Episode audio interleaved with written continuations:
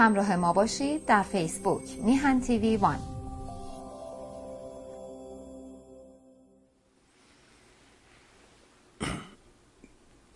با درودی دوباره خدمت یکا یک شما خوبان و نازنینان. سعید بهبانی هستم در این روز سهشنبه هشتم شهریور ماه است و سیوم ماه آگست. اوت فرانسوی ها یا آگستی اروپای شمالی. فرق نمی‌کنه. این گذر عمر است که با این سرعت میگذرد و ما هر روز نشستیم در حسرت دیروز. و به جای اینکه فکری بکنیم کاری بکنیم که شاید گره کار فروبسته مردم باز بکنیم راجب دیروز حرف بزنیم. آسونه دیگه. و اون هم نه همه ماجرا را تعریف کنیم. از یه بود فقط به قضیه نگاه کنیم. جهان رو یک بودی دیدن. خب من فکر می‌کنم دیروز در مورد برجام و مسائلش حرفامون رو زدیم و از وجود نازنین دکتر مهران مصطفوی بهره بردیم و او به عنوان به راستی کارشناس مسائل اتمی و شخصیتی که مهری به میهن دارد. اون از همه به نظر من مهمترین بخشش اون بخش مهر به میهنه. و مملکتش رو دوست داشتن مردمش رو دوست داشتن. و خوشبختانه آقای مصطفوی از این توشه فراوان داره.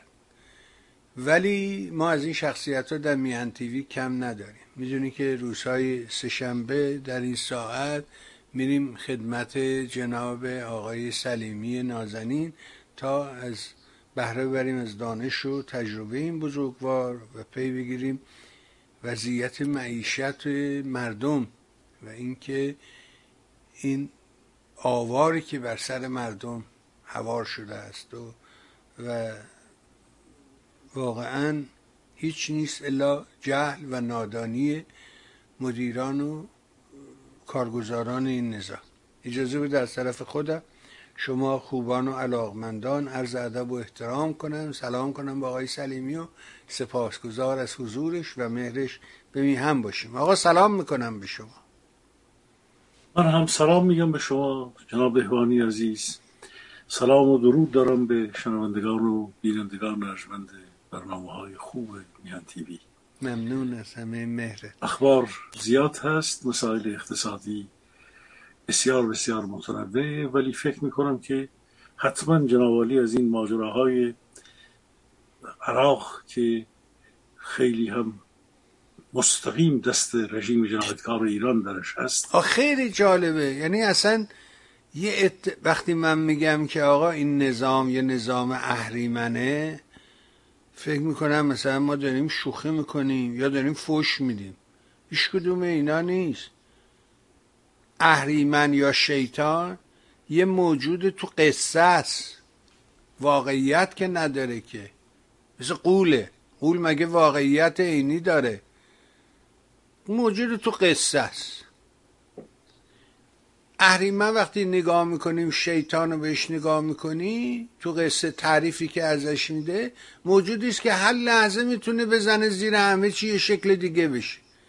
بشه دختر خوشگل زیبای سکسی بشه پیرزن عجوزه در لحظه بشه جوان برنا و رعنا و نمی‌دونم فلان بشه پیرمرد فرتود. سنگ درخ مار اینا تعریف می‌کنه دیگه. آخه مگه داریم مگه میشم چیزی که تو اصلا همچی چیزی ما نداشتیم که یه آیت الله استفا بده؟ اصلا هم چیزی معنی نداره که. تا حالا هم چیزی نداشتیم که یه آیت الله استفا بده. یعنی چی آیت الله استفا داد؟ و بعد نه تنها استفا داد بلکه گفتش که بله من از این به بعد به شما پیروانم می‌گویم که برید خدمت آقا و از فیوزات آقا بهره آقا اگه فیوزی داشت آمپرش به این سادگی نمیپرید. آخه من نفهم این یعنی چی؟ یعنی آیت الله استفا میده یعنی چی؟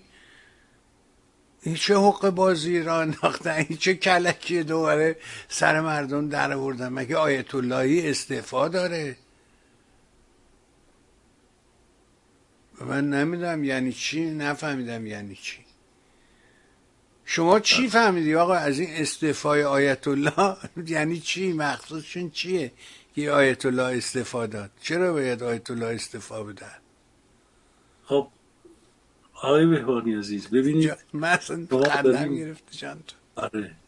شما در این دههی که گذشته همین 15 سالی که ما در واقع پشت سر گذارندیم بعد از اون سیاست های بسیار پیچیده ای که رفسنجانی هاشمی رفسنجانی بعد از سقوط صدام حسین و سالهای بعد از اون وقتی که اینا سرزمین عراق رو با انواع به حال سیاست های گوناگون این رو به تدریج تونستن به طرف خودشون بکشن نخست وزیران گوناگونی که اینها در سالهای مختلف داشتند و این هر بار ما می‌دونیم که افراد گوناگونی رو حمایت مالی می‌کردن نظامی می‌کردن مسائل امنیتیشون رو بهشون میرسوندند خب مدت هم که بود برحال مامجلال طالبانی که عملا همین در آلمان بود.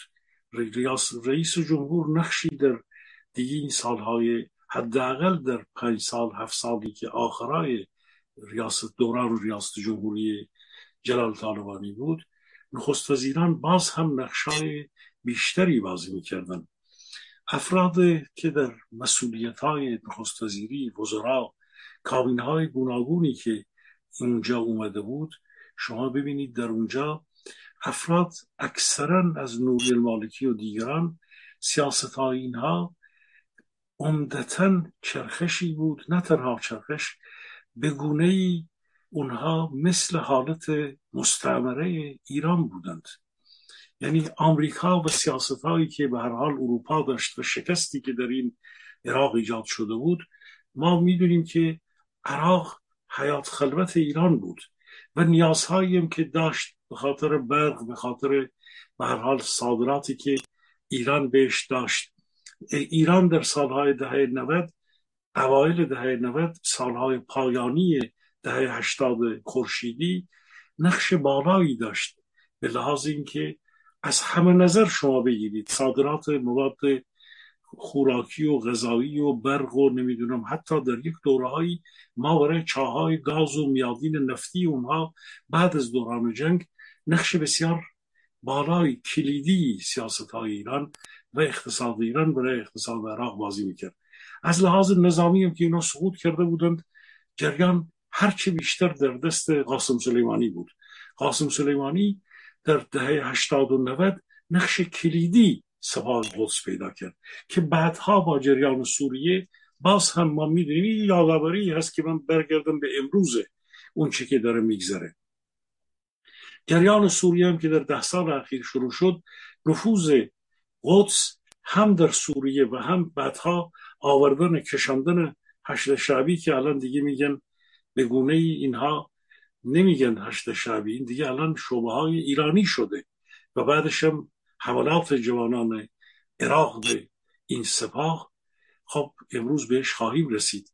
شرایطی ایجاد شد که عرض کردم عراق حیات خلوت سیاست های امنیتی نظامی اقتصادی حتی انرژی نفت گاز اینها شده بود. خب این نفوذ رو اینها چرا باید از دست بدن؟ یا آیت الله حایری یا دیگری هم فقط سیستانی بود که در این میان اون هم با یک نوع در واقع سیاست بیطرفی سیستانی تونست خودش رو در مقابل خامنه ای حفظ بکنه. تا زمانی که هاشمی شارودی بود این موازنه رو بین استاد خودش که علی سیستانی به خامنه ای بود و بعدش اون واقعا به طور فعال به یک نوعی با پاسیفیزم خودش با سیاست های پاسیفیستی خودش یا بگونه ای با بیطرفی های خودش سعی کرد که این موازنه رو در عراق بین دولت هایی که مدام می اومدن وابسته به دولت ایران بودند و بیت خامنه ای این موازنه رو یه جوری که خودش رو بیطرف نگه داره.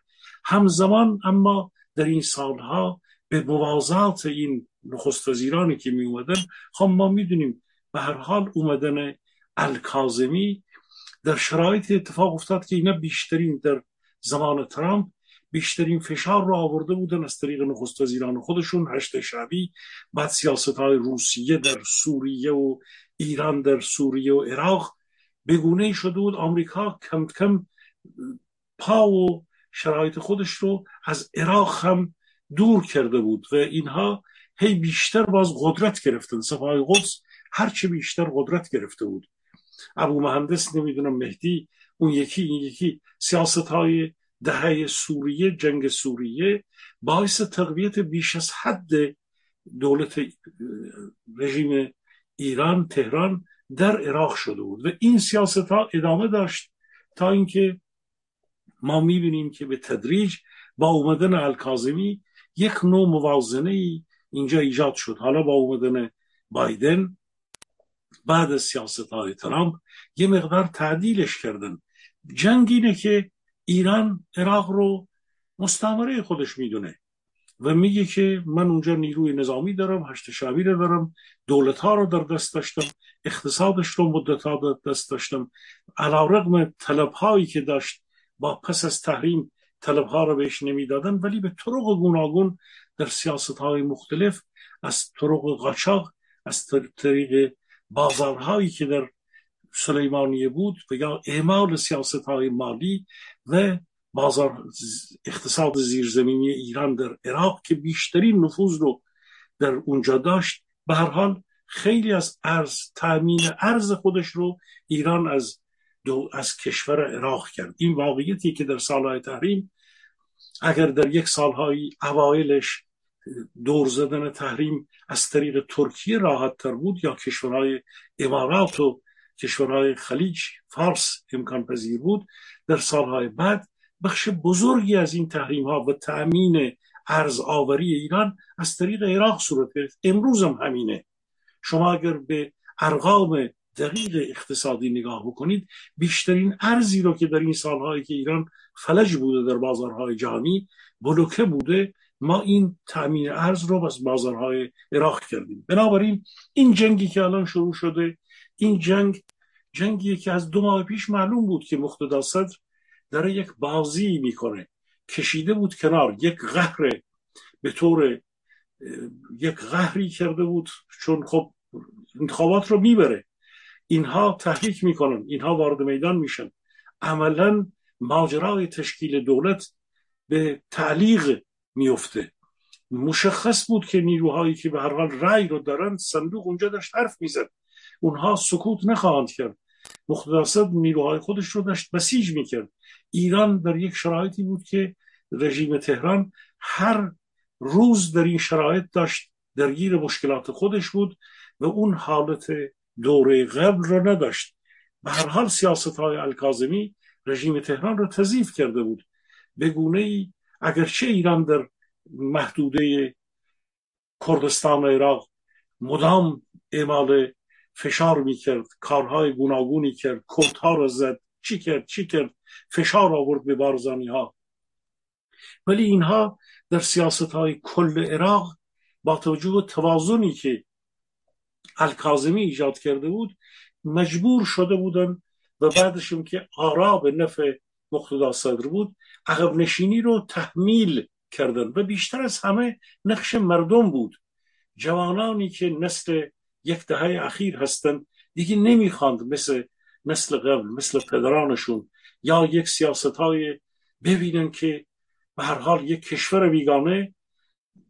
صدها هزار نفر در موقع اربعین و نمی‌دونم فلان و به سمت شهرهای اینها دراز بکشن. صفهای طولانی از ایرانی ها وارد یک کشور اونجا بشن. صاحب اونجا شدن. حالا یه بیمارستان می‌سازن. چهار تا نیروی لات و اوباش هشت شبی رو قدرت دادند. بعد نخست وزیر براشون تعیین بکنن. اونم در دنیای امروز. به هر حال جوان عراقی هم حوادث زیادی رو پشت سر گذاشته. آمریکا اومد تصرفشون کرد. کشتارهای زیادی در اونجا صورت گرفت. ما می‌دونیم دوران سنگینی جنگ های شهری بین به هر حال عراقی ها با ارتش آمریکا صورت گرفت. کم نبودن جوانای عراق تجربه کمی نکردن از زمان قبل صدام حسین بعد صدام حسین نسلی که دیگه الان 50 60 ساله هستن همش در جنگ بودن. خب این نسل دهه اخیر مثل جوانهای دهه 80 90 ما اینها اصلا کاملا ضد رژیم جمهوری اسلامی هست آرای اینها را شما ببینید میلیون ها رای امروز برای مقتدا صدر نه به خاطر اینکه مقتدا صدر یک فرد سکولاره یک فرد مدرن یک فرد به فرض دموکرات. اونها از روی ناچاری که به هر حال این نیرو اونجا نیرو داره. به گونه ای در یک توازنی که شاید در سیاست های بعدی باز بین نیروهای پیشرفته تری که به حضور خواهند پیدا خواهند کرد سیاست در کشورهای خاورمیانه مدام داره جوان میشه. با سرعت هم داره جوان میشه. به خصوص اگر امکانی وجود داشته باشه که نیروهای در شرایط های نیمه دموکراتیک نه در شرایط های رژیم های توتالیتر. که یک حاکمی مثل سدلی نشسته و رؤسای جمهور همه بازیشند بلکه در کشوری مثل عراق مثل لبنان مثل و نه حتی در سوریه بشار اسد. در این کشورها سیاست یک بافت سیالتری داره. تحمیل نخست وزیرانی مثل نمی‌دونم حیدر العبادی نوری المالکی کی کی کی به این عیادی علاوی عیاد علاوی دیگران این چیز ساده ای نیست. به ویژه اینکه نسل جوان امروز یک نفرت بزرگی نسبت به رژیم به قاسم سلیمانی داره. به همون نیروهای داخلی هشت شعبی لاتا و اوباشای خودشون دارن. اینها را اگر فشرده خلاصه بکنم به اینجا می‌رسیم که پس از این فشار و درگیری هایی که و بعد صندوق رأی که به نفع به هر حال مقتدا صدر بود به اینها دولتی تشکیل نشد این خشم جمع شد متراکم شد. نسل جوان دولتش رو می‌خواد و می‌خواد یه دولتی باشه که وابسته به رژیم علی خامنه ای نباشه. این همه آتش زدن های بنرها و عکس خامنه ای و عکس قاسم سلیمانی و دیگران و دیگران نشان میده که اونجا این نسل دیگه می‌خواد خودش سرنوشت خودش رو در دست بگیره. اینها هم الان همین روزها در یکی دو روز اخیر گزارش هست از صدها کشته و زخمی آقای بهبانی خب این شرایطی بود که نه به نفع ایران بود نه ایران می‌خواد که حیات خلوت اقتصادیش این گونه در شرایطی که واقعا وضع ایران خراب ایران به هر دلاری که از بازارهای عراق می‌گیره احتیاج داره. نگاه من به نگاه اقتصادی به ماجرای جنگ باید این وظیفه بنده است که روشن بکنم. ایران نمی‌خواد عراق به لحاظ اقتصادی که کاملا ایران وابسته به اون هست بازارهای صادراتی ما افغانستان که دیگه تعطیل شد. اونجا پولی ندارن ارزاوری وجود نداره. اونها خودشون بدهکار بانک های جهانی هستند پولی در اونجا نیست. میمونه همین کشور عراق که الان ماهانه درآمد بسیار بسیار بالای نفتی دارند. هرچه که رونق نفتی فروش من عرض کردم در جلس جلسات گفتگوهای پیش اعلام کردم که 11 میلیارد دلار در ماه صادرات نفتی یک منابع نفتی بزرگی بود. سالانه بالای 100 میلیارد دلار صادرات درآمدزایی عراقه خب این درآمد بخشی از این درآمد می‌تونه با صادراتی که ایران داره به بازار عراق و در رابطه های بانکی که پول های اونها گرد میشه در اونجا اقتصاد زیرزمینی قاچاق ما با کردستان عراق همین کولبران به هر حال زحمت کشانی که واقعا جانشون در کف دستشون هست کردهای عزیز ما. و حتی از خیلی نقاط ایران در این کولبرا شرکت دارن. بخش بزرگی در این اقتصاد زیرزمینی ایران و صادرات ایران به عراق دارن یا وارداتی که از اونجا هست. بنابراین ایران مایل نیست که این بازار از دستش بره. اعمال نفوذ یا اعمال این سلطه ای که امروز تا الان بوده کاری هست که علی خامنه‌ای این رو به شگرت های گوناگون با سیاست ها منتها نه این مردک که الان سپاه قدس رو داره قانی مثل قاسم سلیمانی نفوذی داره اعمال اون سازمان در واقع اعمال نفوذ و قدرتمند رو داره که هشت شعبی ها رو بتونه جمع بکنه. هشت شعبی مثل یک همون به بحث سیرفاز عراقی و اون اجده ها هشت شعبی لات ها و دوست ها و بخشش از به حال ارتش های فراوی چچین و از سوریه و از جاهای گوناگون اومدن اینا را ایران سازمان داده در اون دوران قبل و اینها امروز دیگه خط قانونی رو نمی‌خونند. تمام گزارش ها نشان میده که ایران نمی‌تونه تحمیل اراده بکنه و اینها دنبال منافع خودشون هستند. کلا با سست شدن کنترل قانی سپاه در اونجا با اعمال سیاست هایی که الکازمی داشته با روی کردن دولت ها به سمت عربستان و کشورهای دیگر به حال اتحاد عرب در منطقه ما می‌بینیم که مردم تمایل بیشتری به کشورهای دیگر عربی به اسرائیل و پیمان به حال ابراهیم و غیر و غیر پیدا کردن و اعمال نفوذ و سیاست های دیگر از عربستان تا کشورهای دیگر حتی اسرائیل وضعیت تحمیل اراده ایران رو سستر خواهد کرد. این رو ایران نمی‌تونه علی خامنه‌ای نمی‌تونه تحمل بکنه. و این پسمانده های یک جنگی هست. نه اینکه الان موازنه کاملا به نفع به هر حال جناح مختصد یا کشورهای دیگر. نه کاملا موازنه تغییر نکرده.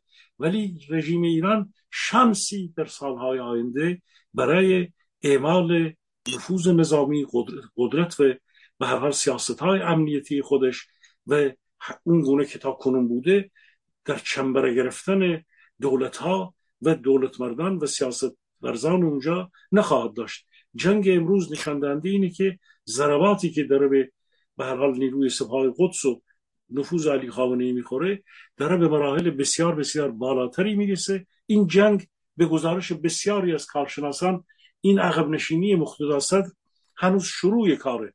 مقتدا فعلا گفته به به حال با حرفی که علی سیستانی آیت الله سیستانی هم به این گفته که فعلا عقب بنشینند ولی نه ایران این رو ول می‌کنه عراق رو با توجه منافعی که اونجا داره رها می‌کنه نه هشت شعبی تحت نفوذ به هر حال ایران نیروهای سپاه قدس به اون ترتیب است جنگ ادامه پیدا خواهد کرد و در این میان به هر حال علی خامنه ای برنده این جنگ قطعا نخواهد بود آقای بهبانی گرامی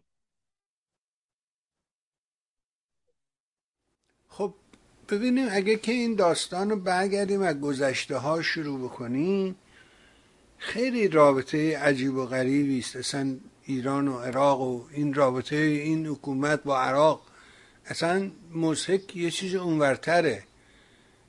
برای اینکه در دوره شاه صدام به اینا خیلی حال می‌داد و اصلا معمنشون بود. تا قر می‌کردن خونه ننه زود می‌رفتن سراغ صدام و یه پولی از صدام می‌گرفتن. و این قصه تا بعد از انقلاب هم ادامه داشته. و صدام همجوری پول در اختیارشون قرار میده در کی می‌رفته می‌گفته و ما آخرین داستانو در مجاهدین می‌بینیم که اونا رفتن اونجا و و ویدیوهایی که از اونجا بیرون اومده. ولی از اون طرف دشمنیشون با همین نظام صدام و اینا اسباب تعجبه و اصلا خنده داره. بعد میایم جلوتر داستان جنگ پیدا میشه. در حالی که اینا مرگ بر آمریکا میگن و قانون اساسیشون جای جایش همجور مرگ بر آمریکاست. موقعی که آمریکا می‌خواست به عراق حمله بکنه چه در سال 90 یعنی جنگ اولشون که جنگ گلف بهش میگن و چه در جنگ دوم که بالاخره رفتن و صدام رو پایین کشیدن و این فضاحت رو به بار آوردن هر دو بار با ایران اینا گاف بستن و دست کردن علیه صدامی که چقدر به اینا خدمت کرد. اون ذات پلید خمینی که هر کسی بهش خدمت کرد رو بعدها چگونه نابود کرد و از شریعت مداری در ایران بگیر و برو همینجوری جلو تا پدر همین سعد که نامه نوشت به خمینی که آقا از خرابه حالا که تو رفتی ایران اونجا رهبر انقلاب ایران هستی راه رو باز کن بذار ما هم بتونیم بیایم به ایران. این در حالی بودش که وقتی خمینی و عراق رفت یعنی تبعیدش کردن و عراق همین خانواده صد که یه خانواده معتبر مذهبی قدیمی در اونجا بودن را باز کردن به اینها. بعد باز دوباره از اون ور که نگاه می‌کنیم می‌بینیم که خانواده حکیم حکیم اصلا با خمینی خوب نبود. ولی بعدا دیدیم که تو داستان همین گروه نوری مالکی و مجلس علا اون کسی رو که گذاشتن مسئول اون کار پسر حکیمی بودش که اصلا حکیم چش نداشت خمینی رو ببینه اصلا راش نمی‌داد. خیلی روابط عجیب و غریبی وجود داره در اونجا. و بعد که خب اون پسر حکیم موفق نشد تا رفت عراق خب زیر صندلیش بم گذاشتند و داماد در دم هجله ناکام شد. بعد داستان پسر صدر یعنی همین مقتدای صدر رو لشکر مهدی جیش المهدی بهش می‌گفتیم که کلی در همین مبارزات با آمریکایی ها لشکرکشی می‌کرد. و حالا شده اسباب اختلاف و این ماجرا. شما به بخش اقتصادش اشاره کردی که چه راههایی رو اینها باز کردن برای همین دور زدن تحریم و قاچاق مواد و نفتی و غیره. امروز که این اتفاق افتاده فکر می‌کنی که این اقتصاد ورشکسته ایران نقشی می‌تونه بازی کنه توی عراق؟ چیه واقعا؟ دارم خواهد از این منظر به قضیه نگاهی بکنید اجازه بدید من هم مثل شما نسل من و ما در این به هر حال سالهای در این پنج دهه اخیر از دوران جوانی های ما به هر حال شاهد سیاست های حسن البکر بعدا صدام حسین بعدا ماجراهای زیادی رو در همین چند دهه عمر ما از پیش از انقلاب دهه پیش از انقلاب دیگه یادمونه. بعضی چیزها رو احتیاج نیست دادم بره در کتاب ها بخونه. من حتی یادم هست موقعی که دورانی که من در کشاورزی دانشگاه تهران در کرج هم اونجا به حال درس میخوندم. یادم هست که گاهگاهی با فامیل های مصطفی وارزانی اونجا اون افراد خانوادهش کسانی در همون فامیلاش توی همون به حال اون زورا کرج زورآباد کرج کرج زیبا کرجی که باغهای انگوری بود که کرج پر آب صد کرج که پشتش ما شنا می‌کردیم باغهای زیبای میوه کرج که امروز دیگه من میشنوم برای من سالهاست نرفتم ولی میشنوم که اونجا را چه ویرانی هایی کردن. اون پشتش کوههای دریانچال و از اون بر به هر حال سرکشیده به هر حال ما مناطق زیبایی در واقعا تو همون استان کرج من می‌دیدم مثلا چقدر کرج سرسبز شبیه بخشای از گیلان ما بود. در اشاره دارم می‌کنم اینها که اونجا بودند افرادی از خانواده اینها در خود دانشکده و در اونجاها درس میخوندند. و ما از نزدیک در واقع حوادث رو میشنیدیم. خب شاه ایران شاه فقید بارزانی ها رو حمایت می‌کرد. بعدها هر چی که گذاشتیم صدام در سالهای بعد البته مخالفین حکومت رو بیشتر حمایت می‌کرد. اشاره کردید شما. تمامی این نیروهای مخالف که با در زمان شاه هر کدوم بگونه از رادیو میهم پرستان تا صدای روحانیت که ما در گذشته در همون اوایل دهه پنجاه از همین دعایی که این رادیو رو حجت الاسلام دعایی که با نزدیک خمینی بود. خمینی هنوز خمینی نبود. ولی رادیوی میان پرستان که مال چپای اون دوران بود چی چی چی؟ خب اون مخالفان رژیم رو حمایت می‌کرد و خیلی ها بدون رو نوشتن که چه پولهایی در واقع صدام گرفتن. از این ور هم شاه فقید به بارزانی ها کمک می‌کرد. در واقع این دو کشور با هم دیگر در جنگ بودن شیرنی حلوا نبود. من یادمه اصلا من چند بار خودم ملا مصطفی بارزانی رو با اسلحه در همون زورآباد کرج می‌دیدم. بچه هاش مثل که اجازه مسعود بود که همونجا بود. مسعود بارزانی که بعدا همین چندی پیش در واقع هم نسل خود ماها هست. این بعد استفاده در حوادثی که چیز بوده بنابراین این مسئله که جناب اشاره کردید که همه بعد از انقلاب هم مغر بسیاری حتی در زمان خمینی باز هم صدام حسین مخالف خمینی بود. همچنان این جنگ بین ایران و عراق در واقع جز در یک دوران کوتاهی که پس از سقوط صدام حسین بود که این رابطه خوبی بین دولت دولت هایی کابینه هایی با ایران ایجاد شد همیشه دشمنی بود. من یادم به حال دورانی که حسن البکر بود چطور مردم مردم ایران خب ضد کشورهایی مثل صدام حسین اینا بودن. خاطرتون هست رود مال من است. صدام میگه نمی‌دونم شتل عرب مال منه ما جوان بودیم نوجوان بودیم اینا رو میخوندیم دیگه. توی به حال کوچه بازار به شوخی این شعرها بود. چیچی میگه رود ایران میگه رود مال منه اون می‌گفت شتل عرب مال منه. این چیزا دوران اینا همیشه در واقع با هم دو کشور با هم در دشمنی بودند. جز در این دورانی که امروز هم ما می‌بینیم در این بر میگردیم که مردم جوان عراق با حکومت ایران دارن دشمنی می‌کنن.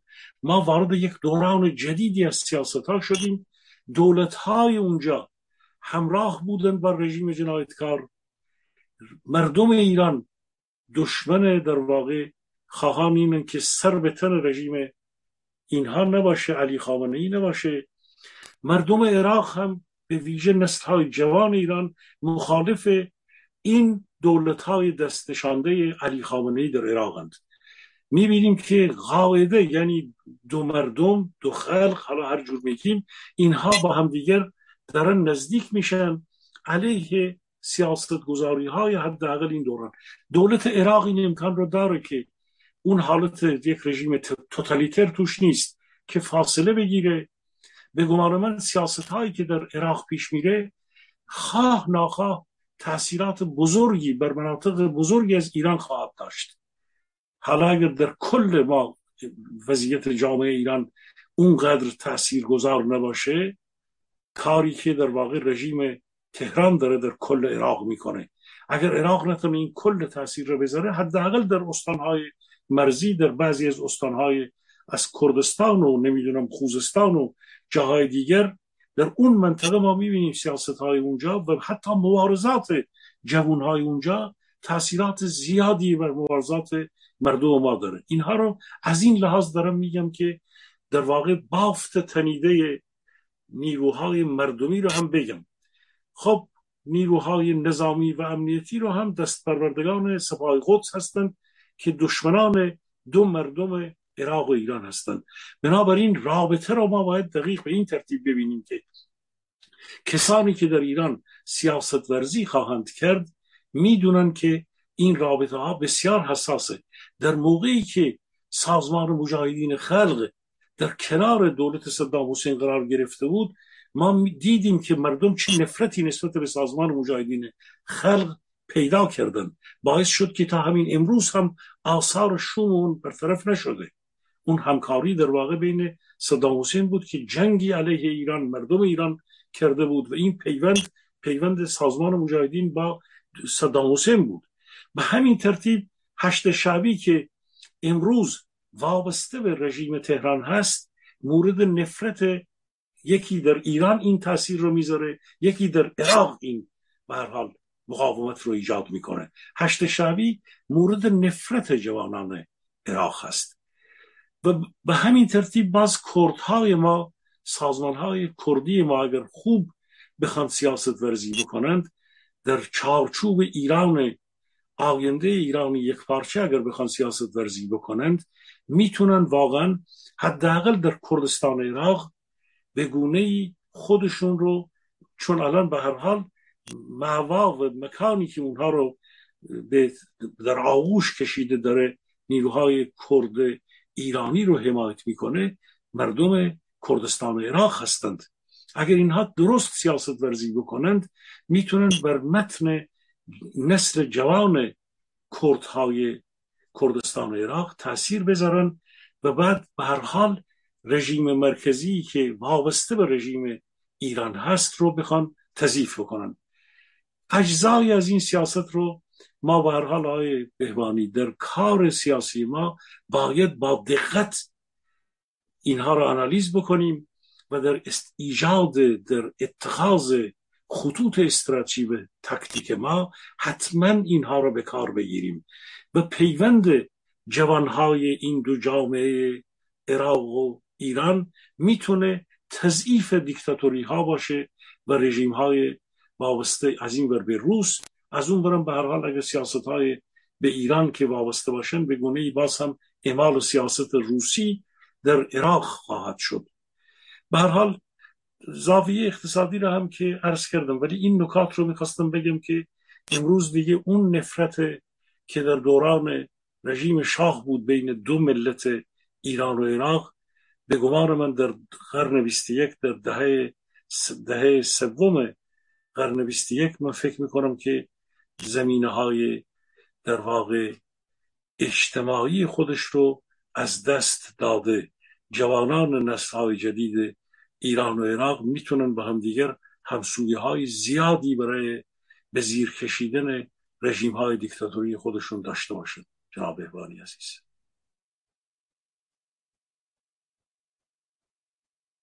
آره خیلی موضوعات جالبی هست که میشه اینا رو با هم دیگه وقتی کنار همین تصاویر رو قرار میدی یه تاثیر بزرگتر بیرون میاد. این ماجرای برجام بی فرجام که بالاخره تکلیفش رو روشن نکردن. به نظر من هیچ وقت این روشن نخواهد شد. به خاطر اینکه اصل این نظام که گفتیم یه نظام شیطانی است یه نظامی است که مثل شیطان رفتار می‌کنه. اصلا رو رفتار و کردارش نمیشه هیچ گونه حسابی باز کرد. برای اینکه هر لحظه ممکنه اینی که گفت لحظه دیگه تغییر بده. اما تو همین داستان یهو دیدیم که یه داستانی رو چاق کردن مخصوصا این رسانه های رنگی که چه نشستید که خامنه پسرش رو جانشین خودش کرده و اون هم بر اساس یه سایتی یه چیزی گفته که کلاس درس آیت الله مشتبا. در جایی که یه آیت الله استعفا میده یه آیت الله رو اینجوری آیت الله میشه. اینها می‌خوام از شما بپرسم و این داستان عراق آیا اینا ارتباطی به ماجرای برجام می‌تونه داشته باشه؟ آیا اینا در حقیقت به زیر بردن مسئله برجام یا تحت شعا قرار گرفتن اون زیر این سایه ها نمی‌تونه باشه؟ برای اینکه بالاخره باید یه پاسخی برای مردم داشته باشن که بگن آقا چرا؟ چیه بالاخره؟ چه اتفاقی داره میافته؟ و یا مثلا درج نوار سعید لیلاز که هنوز اون ویدیو بیرون نیومد ویدیویی که با اعتماد آنلاین گفتگو کرده کاملش هنوز بیرون نیومده. ولی یه تیکش که بله آقا پولی نمیدن و پولی نمیاد. اینا ربطی به هم داره یا فقط یه توهمه؟ چی می‌بینی واقعا؟ بله ببینید آقای بهبانی سیاست در واقع امر حکمرانی سیاست رژیم جمهوری اسلامی در دیگه مردم واضده شدن از این بحث دو دههی کشتار بیپایان حکمرانان جنایتکار حکمرانان دروغگو. حکمرانانی که نه از حقوق بین الملل نه از یک عده ممکنه بگن که اینا می‌فهمند ولی اینا هیچی نمیفهمیدن و نمی‌فهمند. اینها در واقع یک لجباسی هایی رو در یک دوران 20 ساله تمام ثروت ما رو تریلیون ها ثروت ما رو دادند رفت. شما ببینید حتی امروز الان دیگه معلوم شده که برای ابرها تزریق باروری کردن ابرهای ما را هم دزدیدند. الان دیگه مشخص شده که کشور امارات در سالهای در چهار پنج سال اخیر بسیاری از قسمت های ابرهای ما را ابر ما را باران ما را دزدیدند. خب ببینید چه چیزی اگر یک دولت مقتدری بود اگر اینها بیدار بودند اگر اینها حالا این پولهای نفت که رفت شما ببینید آب آشامیدنی از نفت گرانتر شده. آب آشامیدنی با پخت و پز یا به هر حال باید آب رو بخرند بخورند. آبی که از لوله ها میاد از در کرمانشاه در همدان در جاهای در بسیاری چه کردند؟ اینا چه به سرنوشت ایران آوردند؟ خب اینا معلوم بود. امروز هم این سوداگران قدرت و سکس و اندام فروش اندام ایرانی و ناموس ایرانی و این جنایتکارانی که از نوعی بودند که خمینی جنایتکار که نشسته بود اونجا و به هر حال اومد برای ایران طرح توطئه‌ای رو کرد که بعد به سپورت به این جنایتکار دیگر به جوجه جنایتکار خودش خامنه ای و الان یه جوجه جنایتکاری که شما اشاره می‌کنید که می‌خوان به اصطلاح انتقال قدرت بدن بهش.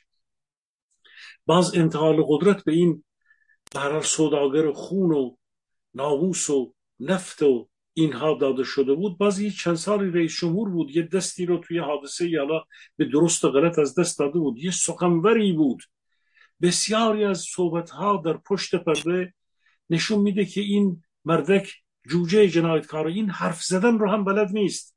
مثل خود همین مردک آیت الله قاتله ببینید یک چهار کلمه گزارش اقتصادی که این دیروز داده ببینید این چقدر این گزارش اقتصادی این ضعیف و ناتوان این گزارش رو میده. از این کلمات رو از این بار کلمات اقتصادی رو این چهار جمله اقتصادی قادر نیست بگه. برای اینکه از کجا می‌تونست بگه؟ از چه دانشی می‌تونه؟ از کدوم در واقع باید خرج بکنه؟ واژه که ساخته نمیشه که چهار نفر بیان تو گوشش بخونن این بیاد بتونه اونا رو بگه. چهار کلمه راجب تورم نمی‌تونه بگه. چهار کلمه راجب خلق پول نمی‌تونه بگه. یک چهار توی گوشش معلومه که خوندند. این میاد اینجا تورم و خلق پول و نقدینگی و همه رو ریخته. مثل واقعا یه بچه دبیرستانی سالهای اول هم این گزارش در واقع رسایی نداره. خب بعد اون یکی که میگن می‌خواد بیاد تازه آیت الله که دوازده سال درس خارج داشته یا چی داشته مردم نمی‌دونن این چطور حرف می‌زنه آقای بهبانی این چطور حرف می‌زنه با مردم چگونه می‌تونه رئیس جمهور یک مقام به حال دولتی حالا دیگه رهبر دیگه جای خودش چطور می‌تونه با این همه دمدستگاه های مخالفی در از قشر خودش از اون احمدی نژاد ها و روحانی ها و دیگران و دیگران حتی اون حسن خمینی که مردم دیگه می‌دونن که این شاید ده ها و صدها بار در اینجا و اونجا حرفش شنیدن. درسته که خودش جز گرگ های قدرت امروز. اما مردم اصلا اینو ندیدن این چهار کلمه حرف بزنه. مشتبه خامنه ای رو. خب چطور می‌تونن اینو بیارن؟ اینو تحمیل بکنن. به عنوان رهبر به یک ملتی که الان همه در حال آشوب و جنگ قدرت و اینها هستند. شما میگید که این چه رابطه ای داره با این ادامه؟ شما در نظر بگیرید که این ورژن هایی که مطرح می‌کنن که خامنه ای یک بار دیگر سستتر شده ضعیفتر شده ناتوانتر شده و تشخیص دادن که بیان جانشین بکنن. یا یه دوره رئیسی رو هم زدند که دیگر شانسی برای اون جوجه جنایتکار یعنی مشتبه خامنه ای وجود نداشته باشه. بخوان تو این شرایط او رو به تدریج بیان لنسه بکنن که این بیاد آرام آرام حرف بزنه بیاد وارد میدان سیاست ایران بشه سیاست ورزی و حکمرانی بشه تا اینکه مردم اینا یک کمی بشناسند. اصلا به سیستم فکری این نه در درس خارجش که صد نفر هشتاد نفر اونجا حق حساب شبانه بدن. از اسدالله بادامچیان مختلفه گرفته تا دیگران که هر نماز شبی که اونجا می‌رفتند باید میلیاردها رو روی سجاده این آقا بذارند بیان بیرون. که بعد اون پول رو ولایتی و خود این و گرکای دیگر لاشخورای دیگر تقسیم بکنن بعد از هر نمازی که یا هر درس خارجی که هر درس دیگری که هر حال خامنه ای می‌داد این جوجه های جنایتکار اونجا وایساده بودن پول جمع می‌کردن. برای حق حساب ها باید میومد و اینها به طرق و گوناگون. خب به فرض اینکه این آدم را اینا بتونن بیارن لانسه بکنن به مثلا یک مجلسی ترتیب بدهند بگویند که این آقا همراه با دو نفر دیگر اخیرا می‌گفتن که اون علی خمینی برادر کوچکتر حسن خمینی که شاگرد آیت الله سیستانی هست یک سری شایعات اومده بود بیرون که ادعی می‌خواند علی خمینی که اتفاقا رفیق سید مشتبه هست رو هم یا کنار این بذارن یک جمع سنفری درست کنن به فرض از علی خمینی و یک فقهای سگانه درست کنن. یکی هم حالا از یکی از این به فرض یا رئیس قوه قضاییه یا رئیس شهور کنار علی خمینی که برادر کوچکتر حسن خمینی هست مشتبه خمینی. این بحثا این شایعات بسیار بسیار داغ هست که یکی از جوجه های خمینی باشه یه جوجه خامنه ای باشه و یک فردی که به هر حال رئیس جمهور هست بتونه این شورای سنفری فقاهاتی رو خب این حرف حدیث ها و این شایعات ماجرای زیادی داره. ولی اینکه این چه ربطی با مسئله برجام خواهد داشت به گمان من ربط مستقیمی نداره. این فقط به خاطر اینکه ساخت قدرت در آینده چگونه خواهد شد این مسئله از یک جایی زده بیرون. اما اینکه آیا می‌تونه بارها راجع به این جریان برجام صحبت کردیم. آیا می‌تونه در شرایطی که دو ماه سه ماه دیگر انتخابات امریکا هست همه بحثایی که در سایت ها و رسانه های داخل و حتی منطقه هست همینه.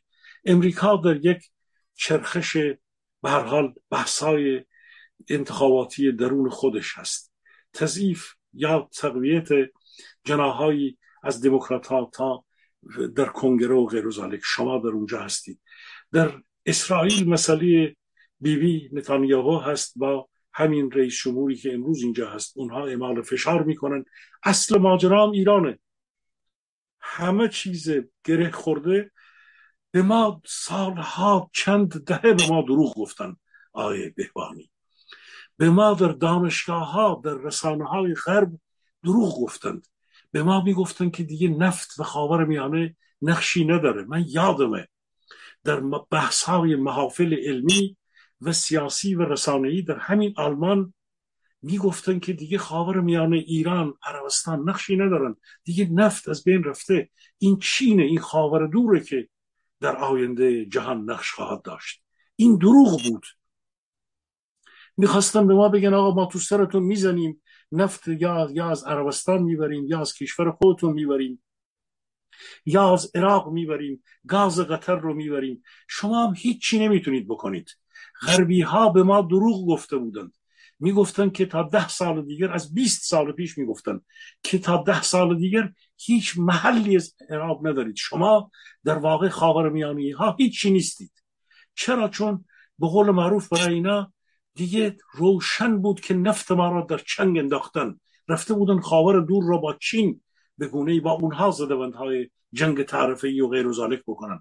نفت چند ده میلیون بشکه 27 میلیون بشکه در روز رو برای خودشون برنامه‌ریزی کرد. امروز که ده سال 15 سال 20 سال از اون دوران گذشته ما می‌بینیم اینا چطور لنگ یه روسیه تکانی خورد اینا لنگ نفتن لنگ گازند.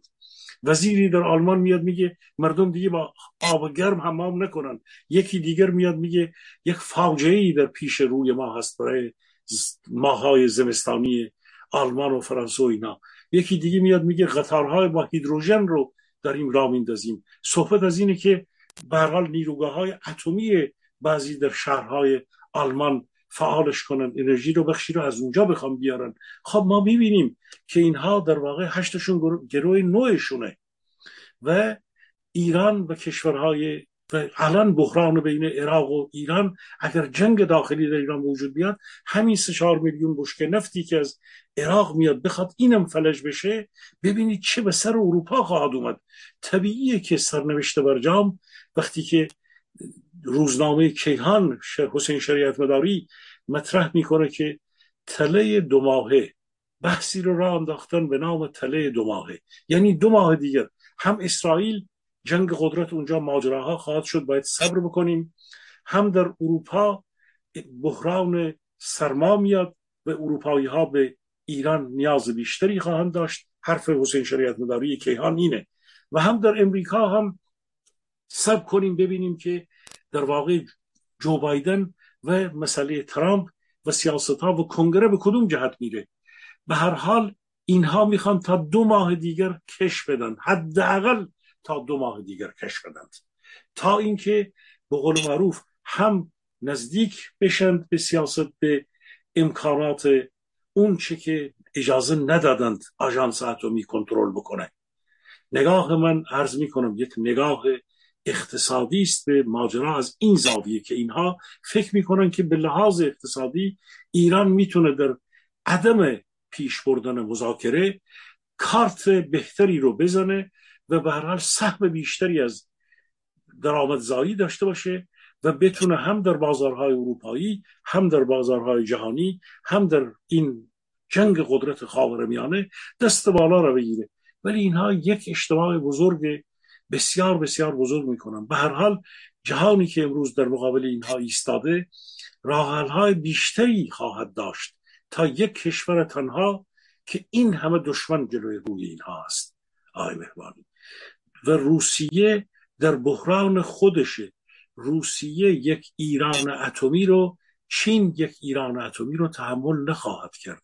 روسیه به سمت یک تحمل یک ایران اتمی نخواهد رفت.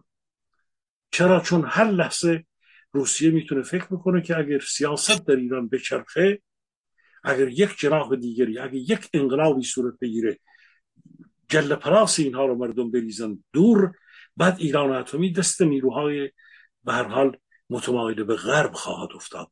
بعدا دیگه اون درد رو روسها نمی‌تونن به این راحتی نمی‌تونن. این ایران نیرومند متمایل به غرب و اروپا رو به هیچ وجه نمی‌تونه تحمل بکنه.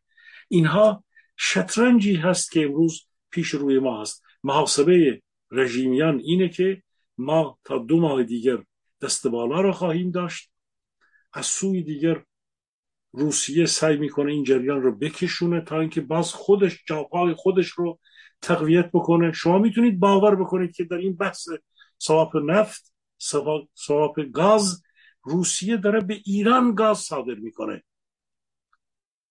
روسیه داره به ایران گاز صادر می‌کنه چرا چون بخشی از درآمدهای گاز روسیه به کشورهای اروپایی قطع شده و روسیه برای اینکه حساب بانک کسری تراز تجاری خودش رو در بانک مرکزی خودش حل بکنه داره به ایران نفت میفروشه گاز میفروشه که حالا ایران این گاز رو از طریق مرزهای جنوبی در مرز شمالی به اصطلاح باید اونها به ما گاز بفروشن ما به فرض بر اثر این انتقال گاز در یک نقطه دیگر ایران در نقطه جنوبی ایران این گاز رو بتونیم به یک کشور دیگر بفروشیم تا هزینه حمل و نقل کم بشود.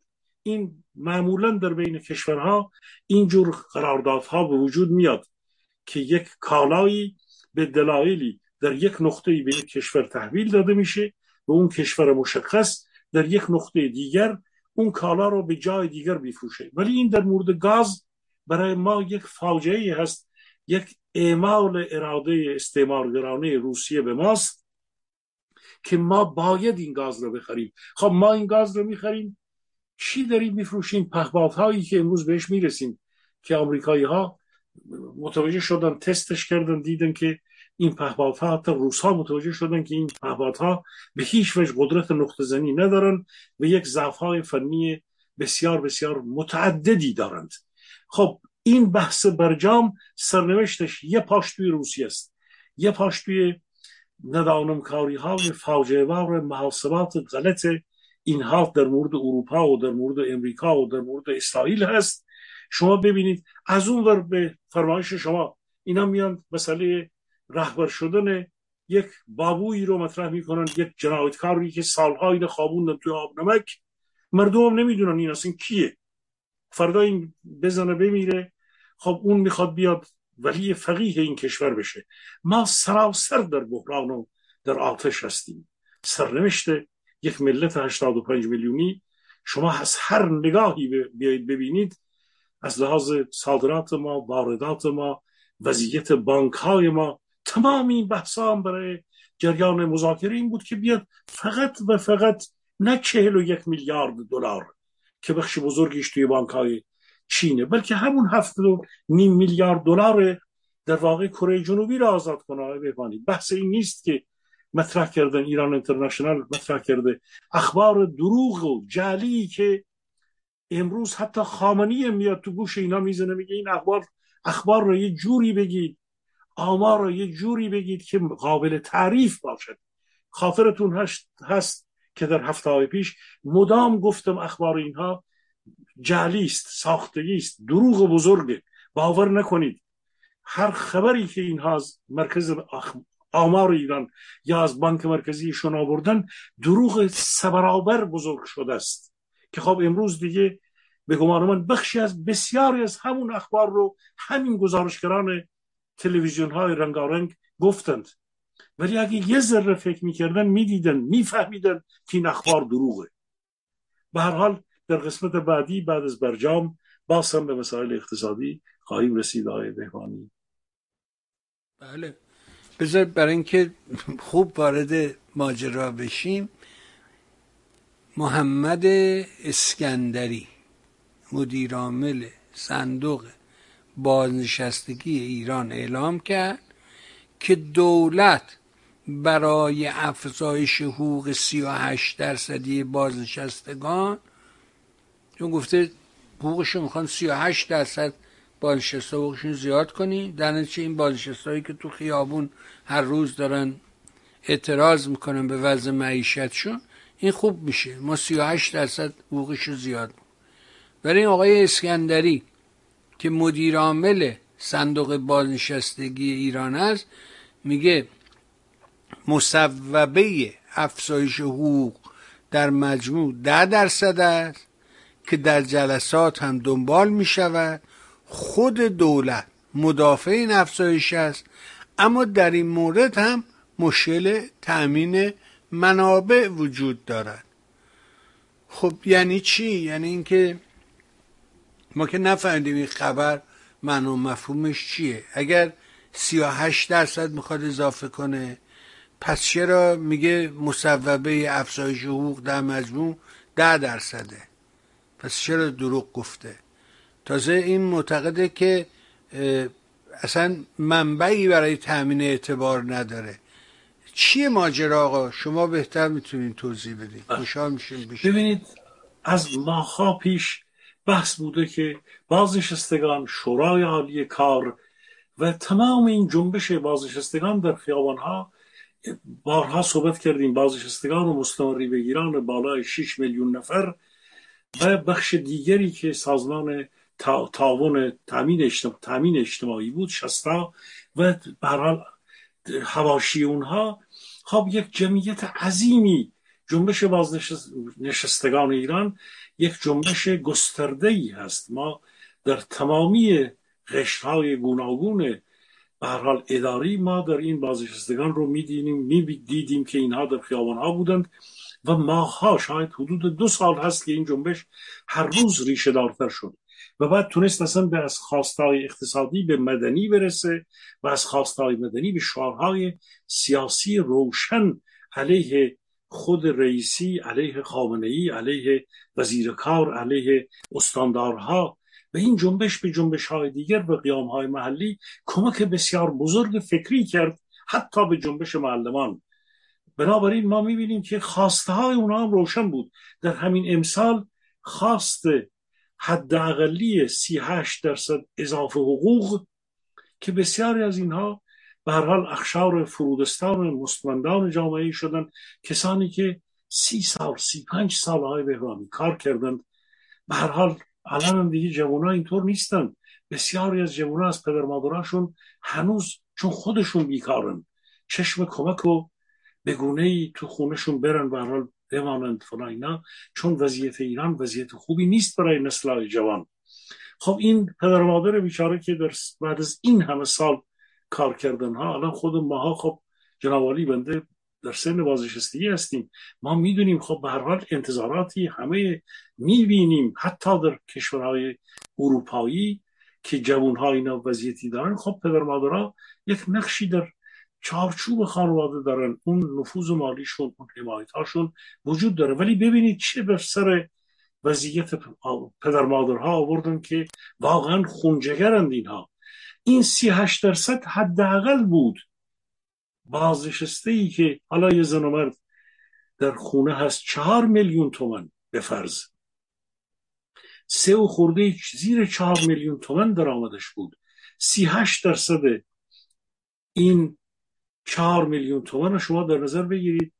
ده درصدش می‌شد هشتاد هزار مثلا از اگه چهل هزار تومن سی درصد چهل درصدش می‌شد یک میلیون و شست هزار تومن اگر تازه این چهار میلیون تومن حقوقشون با چهل درصد هم افزایش پیدا می‌کرد می‌شد پنج میلیون و شست هزار تومن اگر چهل درصد اضافه پیدا می افزایش پیدا می‌کرد.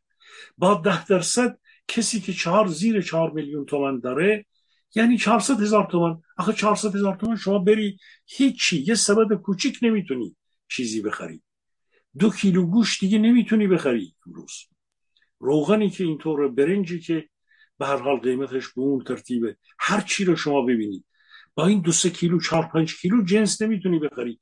اینو می‌خوان در ماه می‌خواستن اضافه بکنن. بعد تازه میگن که برای همین ده درصد هم. امروز تا آخرین گزارشی که وزیر کاری که عوض شده میگه میگه ما 38 درصد رو میدیم. رئیس شورای عالی کار همینو میگه. اتحادیه ها که قبلا حرفاشون رو زدن. چیز میاد رئیسی قاتل میاد میگه که ما امکان پرداخت وزیرش چیزی میگه این چیز دیگه میگه. میگه ما امکان پرداخت افزایش به هر حال حقوق و مزایا رو مال بازنشستگان رو نخواهیم داشت و ما نمی‌تونیم اینو تامین بکنیم به لحاظ مالی.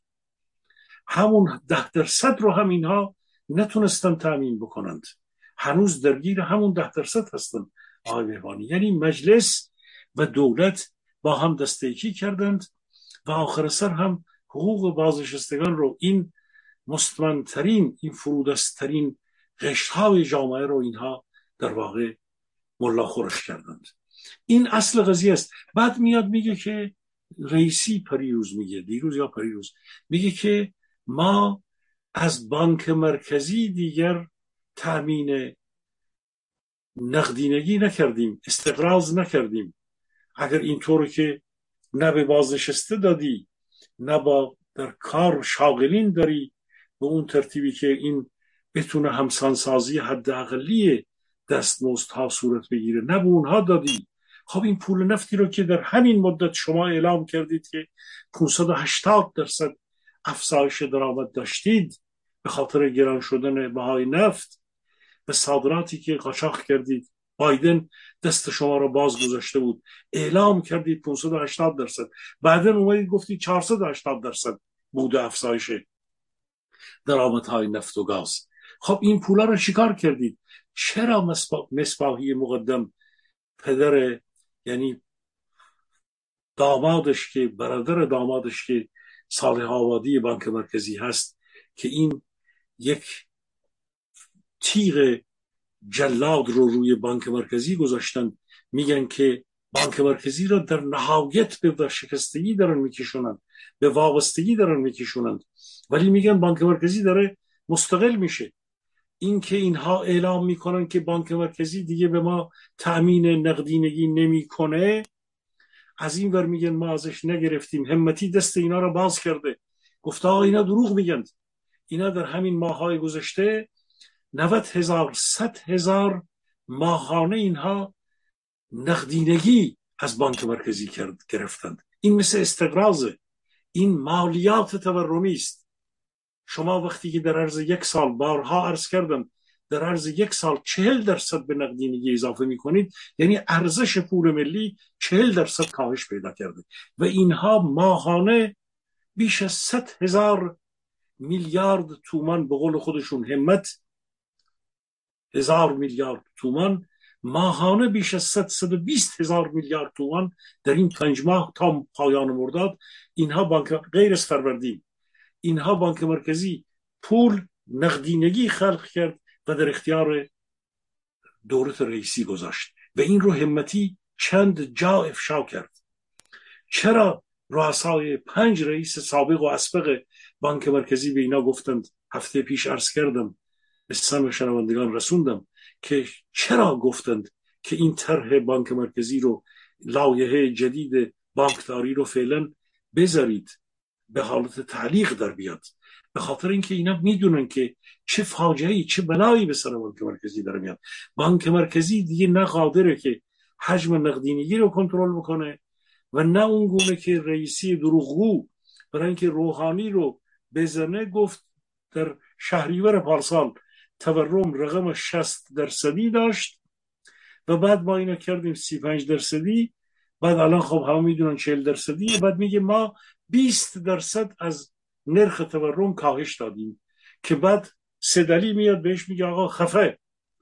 این دروغ رو جوری بگید که مردم اینا هنرمندانه بگید اینو بزک بکنید بگید دروغ رو.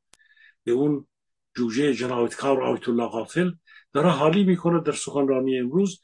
که این دروغ رو یک بگونه ای به به هر حال گزارش مردم برسونید. حسن روحانی با خنده و با دروغ و با اون گفتار درمانی های اشکال و مستحجن خودش مردم رو عصبی می‌کرد. این دیگه دروغ رو چند خروار روش می‌ذاره میاره میگه که دیگه صدای برحال علی خامنی هم در اومد. بنابراین های بهوانی عزیز مسئله بین افزایش 38 درصدی است و 10 درصدی. یا افزایش به فرض حقوقی هست که شورای عالی کار تعیین کرده بود. ولی ما همچنان که من بارها عرض کردم جمعیت زیر خط فقر بسیار بسیار الان دیگه داره میره به سمت بالای هفتاد درصد. اشاره بکنم که مصرف از مصرف بنزین 3000 تومانی که 250 لیتر ماهانه می‌دادن 100 لیتر کاهش پیدا خواهد کرد. آره دیگه یعنی داره میگه اینو می‌خوام بفرستیم به عراق. در مورد همین ماجرای پول بازنشسته ها هم اینجا میگه که روز چهارشنبه هفته پیش علی بهادری جهرومی سخنگوی دولت همین ابراهیم مرتی دیوونه قاتل اعلام کرد که افزایش حقوق در صورت تأمین منابع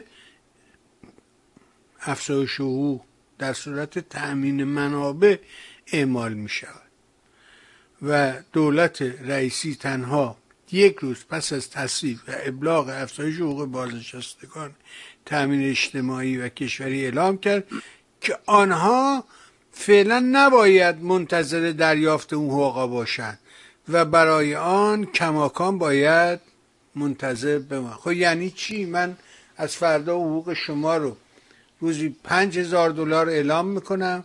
ولی حالا شما منتظر نباش که من این پنج هزار دلار به حسابت بریزم. خب این معنیش چیه؟ یعنی چی؟ من نفهمیدم یعنی چی. خیلی بامزن اینا. ولی در مورد بنزین هم که اشاره کردی میگه که می‌خواد این بنزین رو به عراق بفروشد. چیه ماجرا؟ در این چه زمینه چی می‌دونی خب از مصرف 250 از سهمیه هر نفر به اونهایی که 250 لیتر می‌دادن در خیلی از به حال سنف ها و افرادی که این مصرف بنزین سهمیه 250 لیتری رو با قیمت 3000 تومان داشتن شما حساب بکنید. اگر 100 لیتر کم بکنید اینها باید این 100 لیتر رو هم برن در بازار آزاد با 7 8 هزار تومان لیتری ده هزار تومان لیتری بخرند و اینها از اینجا هم حال یک بخش بزرگی از سهمیه از گلوی مردم می‌زنند و به قول شما این رو در بازارهای منطقه این بنزین رو خواهند فروخت. در گذشته قول داده بودن که ما با پول این فروش تفاوت یارانه بنزین شما را تأمین خواهیم کرد. امروز هم اعلام کردن که هم اعلام می‌کنن بسیاری سایت ها تلویزیون ها کارشناسان نوشتن که میزان با جراحی بزرگ اقتصادی که اینا کردن که رئیسی گفته بود که این رو ما فقط روی چهار تا کالا می‌تونه تاثیر بذاره الان دارن می‌بینن که نرخ تورم که تازه این خودشون دروغ دارن میگن 52 درصدی نرخ تورم بالای 80 درصد نرخ تورم در دهک پایین جامعه در فقرا و فرودستان و مستمندان جامعه در اون دهک های اول به حال فقیر جامعه بسیار بسیار آثار شوم و پیامدهای ناگوار بیشتری داره. و بیشتر اتفاقا به کالاهای محتاج اساسی رو زیر زر برده.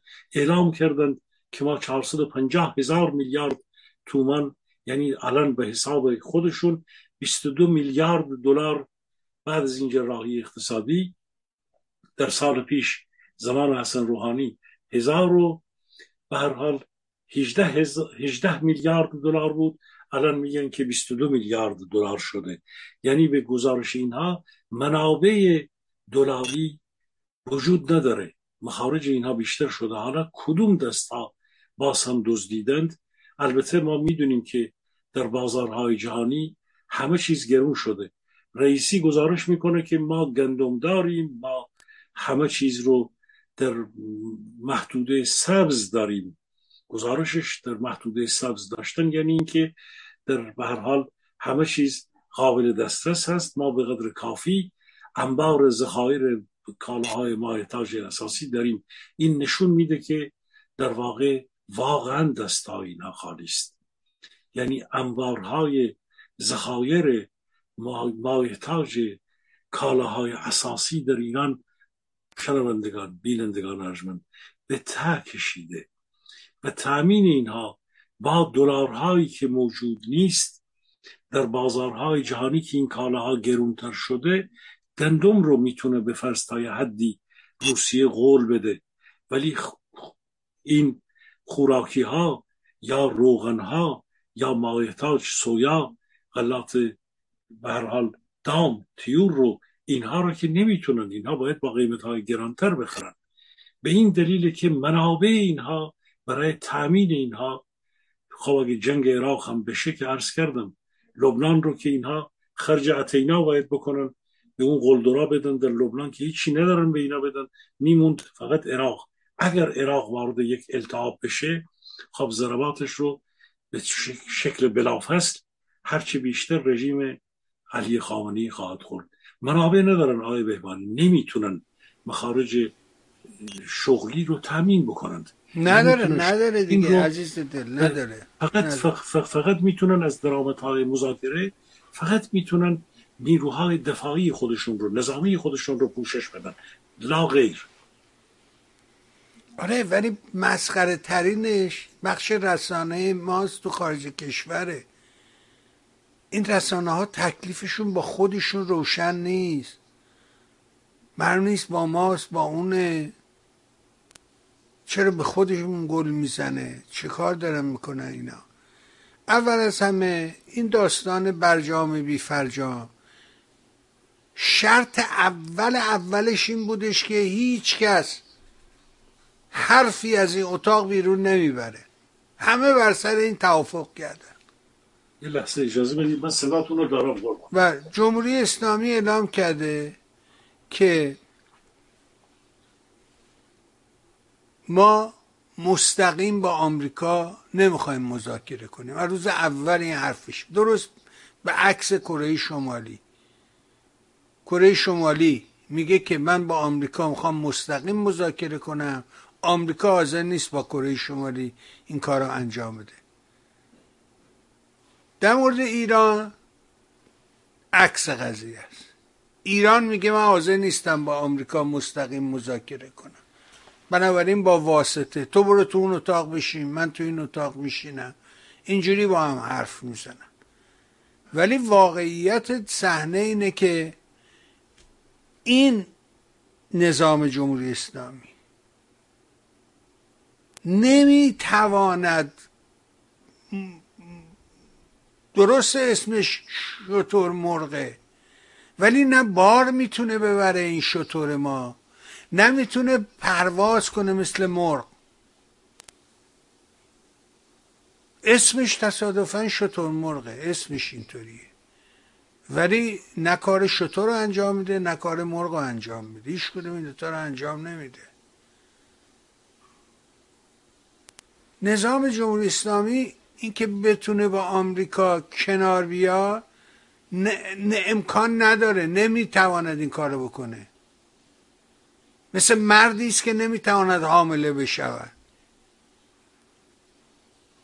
جمهوری اسلامی نمی‌تواند با آمریکا نزدیک بشود. مثل آب و روغن اینا در هم حل نمیشن. جذب هم دیگه نمیشن.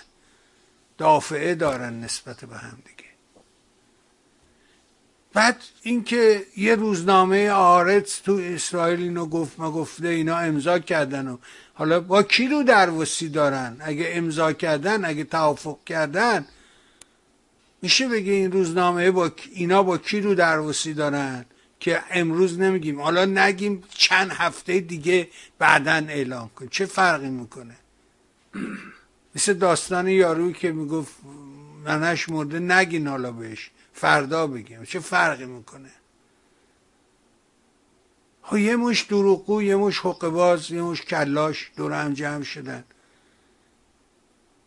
من نمی‌خوام وقت برنامه شما رو به این حرفا بگیرم. اما دیدم که این یارو نشسته شالاتانه گریه می‌کنه برای یه شالاتان دیگه به نام حسین سرفراز که آقا این من پدر من. یه آدم حقباز بود یه آدم خلافکار بود یه آدمی بودش که بر ضد ملت و میهن بود.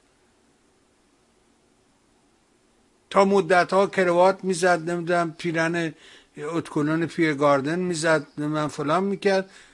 ولی یهو رفت طرف خمینی و شد سرپرست روزنامه انگلیسی زبان جمهوری اسلامی و پول بگیره و پول بده و شد دلال جمهوری اسلامی. بعد یه اینجا را افتادن که برای همچه آدم فاسدی نه بابا نیست همچی چیزی وجود نداره آقه یعنی چی؟ اگه اگر اینا ببین همین فرمایش شما کاملا دقیق و متینه.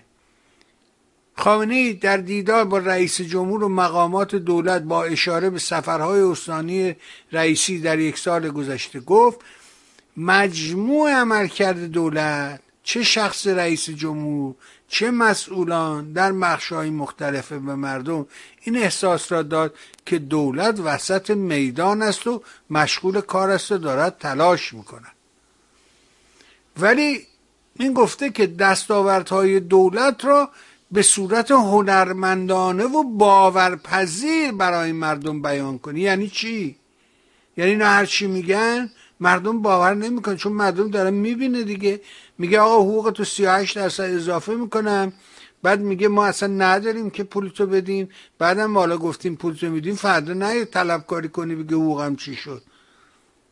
این آخه اصلا من نمی‌فهمم اینا یعنی چی؟ بعد را بیفتن برنامه بذارن نمی‌دونم رهبر آیندهشون نمی‌دونم سدلی میشه چی میشه کی میشه. میگه آقا یه جای دیگه ای که تالاب تالاب یعنی آب مرداب یه جایی آب ساکن گیر کرده بهش میگه تالاب. میگه تالاب آتیش گرفت سوخت دیگه تالاب وجود نداره. تالاب چجوری آتیش می‌گیره؟ وسط آب شما نمی‌تونی آتیش خاموش کنی؟ چی چای نفت بوده؟ کپسول گاز بوده منفجر شده؟ خب یکی یکی داره میگه این یه محل زیسته. یه سری پرنده مهاجر بوده از این ورانور دنیا. اینا سر یه ساعت فصل معینی میان اینجا و زندگیشونو می‌کنن و رد میشن میرن. نابود کردن. همه این مملکت رو نابود کردن. یه دو هم اینجا نشستن. برای خودشون قصه تعریف کنن نمی‌دونم. نه من اصلا متوجه این قضایی ها نمیشم. واقعا نفهمم که آقا به صورت باورپذیر تعریف کن یعنی چی؟ یعنی وضع ما کجاست؟ فقط دو تا کشور تو دنیا که این شرایط رو داره. یکی افغانستان یکی ایرانه. هیچ کجای دیگه تو منطقه اینجوری نیست. حتی عراق در این وضعیت که داره وضعیتش از ایران بهتره. مشکلش کجاست آقای سلیمی؟ درد در کجاست؟ بله. خب شما اشارت جالبی کردید. ببینید اینا اعلام کردن که همین مقامات خود رئیسی مقامات نزدیکشون اعلام کردن ما دولت رو ما کابینه رو و بانک رو با هزار و چهارصد هزار میلیارد تومان بدهی از حسن روحانی تحویل گرفتیم. معنا این چی آقای بهبانی؟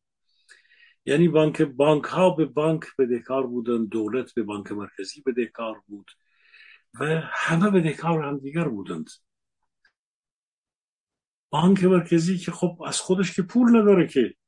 بانک مرکزی باید پول نفتی بیاد ارزی وارد بشود نفتی فروخته بشود ارزی وارد شود.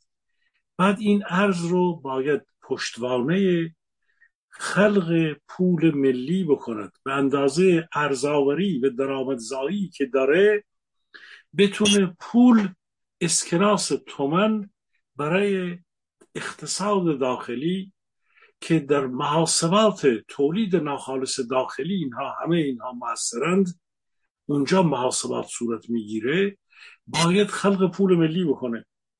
آخه چطور ممکنه شما صادراتت کم بشه؟ تولیدات تو هر روز بیشتر ضربه بخوره. میزان چند سال هم صادرات نفت و گازتون کاهش پیدا بکنه. تا الانم که گفتی اوراق قرضه و مشارکت و غیر هم روحانی چاپ کرده بود. بدهی 1400 هزار میلیارد تومانی داشتی. یعنی به اندازه بودجه امسال بودجه امسال هزینه عمومی دولت این رقمه. مال پارسال 941 هزار میلیارد تومان بود. چون پول ارزشش رو از دست داده به اسکناس و ارز نقدینگی نقدینگی چاپ بیشتری شده افزایشش حجمش بیشتر شده. اسکناس قسمتی از پوله. به صحف گفتم. نقدینگی بیشتر شده. اینها هزینه دولت رو آوردن از 941 هزار و 1400 به حدود 1400 هزار میلیارد تومان رسندند و بعد رئیسی اعلام می‌کنه که ما با این حد بدهی دولت رو از روحانی گرفتم من. روحانی میگه من موقعی که دولت رو به اینا دادم بیشترین ارز رو از بانک مرکزی نسبت حالا نمیگه چقدر ولی ما با ده ها میلیارد دلار ارز به اینها تحویل دادیم. هر کی یه چیز میگه شما بعد هیچ جایی وجود نیست وجود نداره که این دروغ ها اینا رو راستی آزمایی بکنه ادعاها اینها رو راستی آزمایی بکنه. هیچ کس وجود نداره. کارشناسان همشون رو زبانشون رو بریدند. اگر می‌خوان حرفی بزنن اینجا اونجا اگر در بره از حرفاشون. یا وقتی که مقامات دولتی به عمد و به صف برای اینکه دیگری رو خراب بکنن. اون یکی این یکی رو خراب بکنه. یک رقمی رو گفتند اون وقت فرشاد مومنی اون وقت فرهاد نیلی اون وقت نمی‌دونم مسعود نیلی یا موسا فلان علی نجاد یا دیگران و دیگران نامهای دیگر می‌تونن اجازه دارن بیان بگن آقا اون چون گفته بود ما اینو گفتیم. مرکز آمار اینا اجازه نداره. آمار دروغ رو از بالا براش تعمین می‌کنن. به فرمایش شما همین آمار دروغ رو حداقل اون کسی که داره امکاناتی می‌گیره یک پولی هم دارن بهش میدن در ایران انترنشنال و دیگران به بعضی از اینا دارن دستمزد میدن برای این گزارشاتشون. خیلی هاشون ممکنه همینجوری بیان کار بکنن. یک خودشون رو برحال معرفی می‌کنن میان به عنوان کارشناس فلان و اینا. ما خوبه که افراد گوناگونی اومدن واقعا حرف بزنن صحبت بکنن پرورش پیدا بکنن. ولی آخه دیگه اصحان مردم رو که نباید مشوش بکنن. آخه یک تلویزیونی که میاد اصحان مردم رو مشوش می‌کنه. هر کسی رو به عنوان کارشناس نظامی امنیتی فلان بیسار اینا میارن. هر روز شما می‌بینی یک خبری ضد اون یکی خبره. ما اصلا مرجع کارشناسان نداریم. در اقتصاد همینطوره. حالا در آب در اقلیم چند نام داریم. به هر حال که این نام ها واقعا زحمت می‌کشند. میان به هر حال گزارش های بسیار بسیار خوبی از ایران میدند در امر اقتصاد شخصیت هایی هستند در بعضی از عرصه. ولی بقیه شما گزارش درانی رو دارید که راجب از شیر مرغ تا جان آدمی میان نظر میدن یه جا اقتصاد دارند یه جا نمی‌دونم نظامی هستند در مورد هم. نظر دادنی که بعدش شما می‌بینی همه هفت و هشت ضد هم دیگر دارن حرف می‌زنن. در یک رسانه شما در عرض یک روز گزارش های غلط میشنوید. اون ورم که شما مطرح کردید آدمی میاد از داخل حکومت آدم میاره اخبار جل رو به نفع حکومت رو پخش بکنه تا بگیرید برید جلو. خب فضای رسانه‌ای رو همچنان رژیم جنایتکار اهریمن در دست خودش داره آقای بهبانی ما هنوز نتونستیم یک اتاق فکرهایی داشته باشیم که بر اثر مشورت ها بین کارشناسان بتونن بیان فضای رسانه‌ای رو پاکسازی بکنند. پاکسازی فضای رسانه‌ای احتیاج به یک تشخیصات حداقلی داره. امیدوارم که احتیاج نیست که ما یک سازمان نیرومند سیاسی داشته باشیم که بتونه این کار رو انجام بده. گروه زحمت این کار رو بکشند با هم با تجربه با نگاه با درایت با دلسوزی.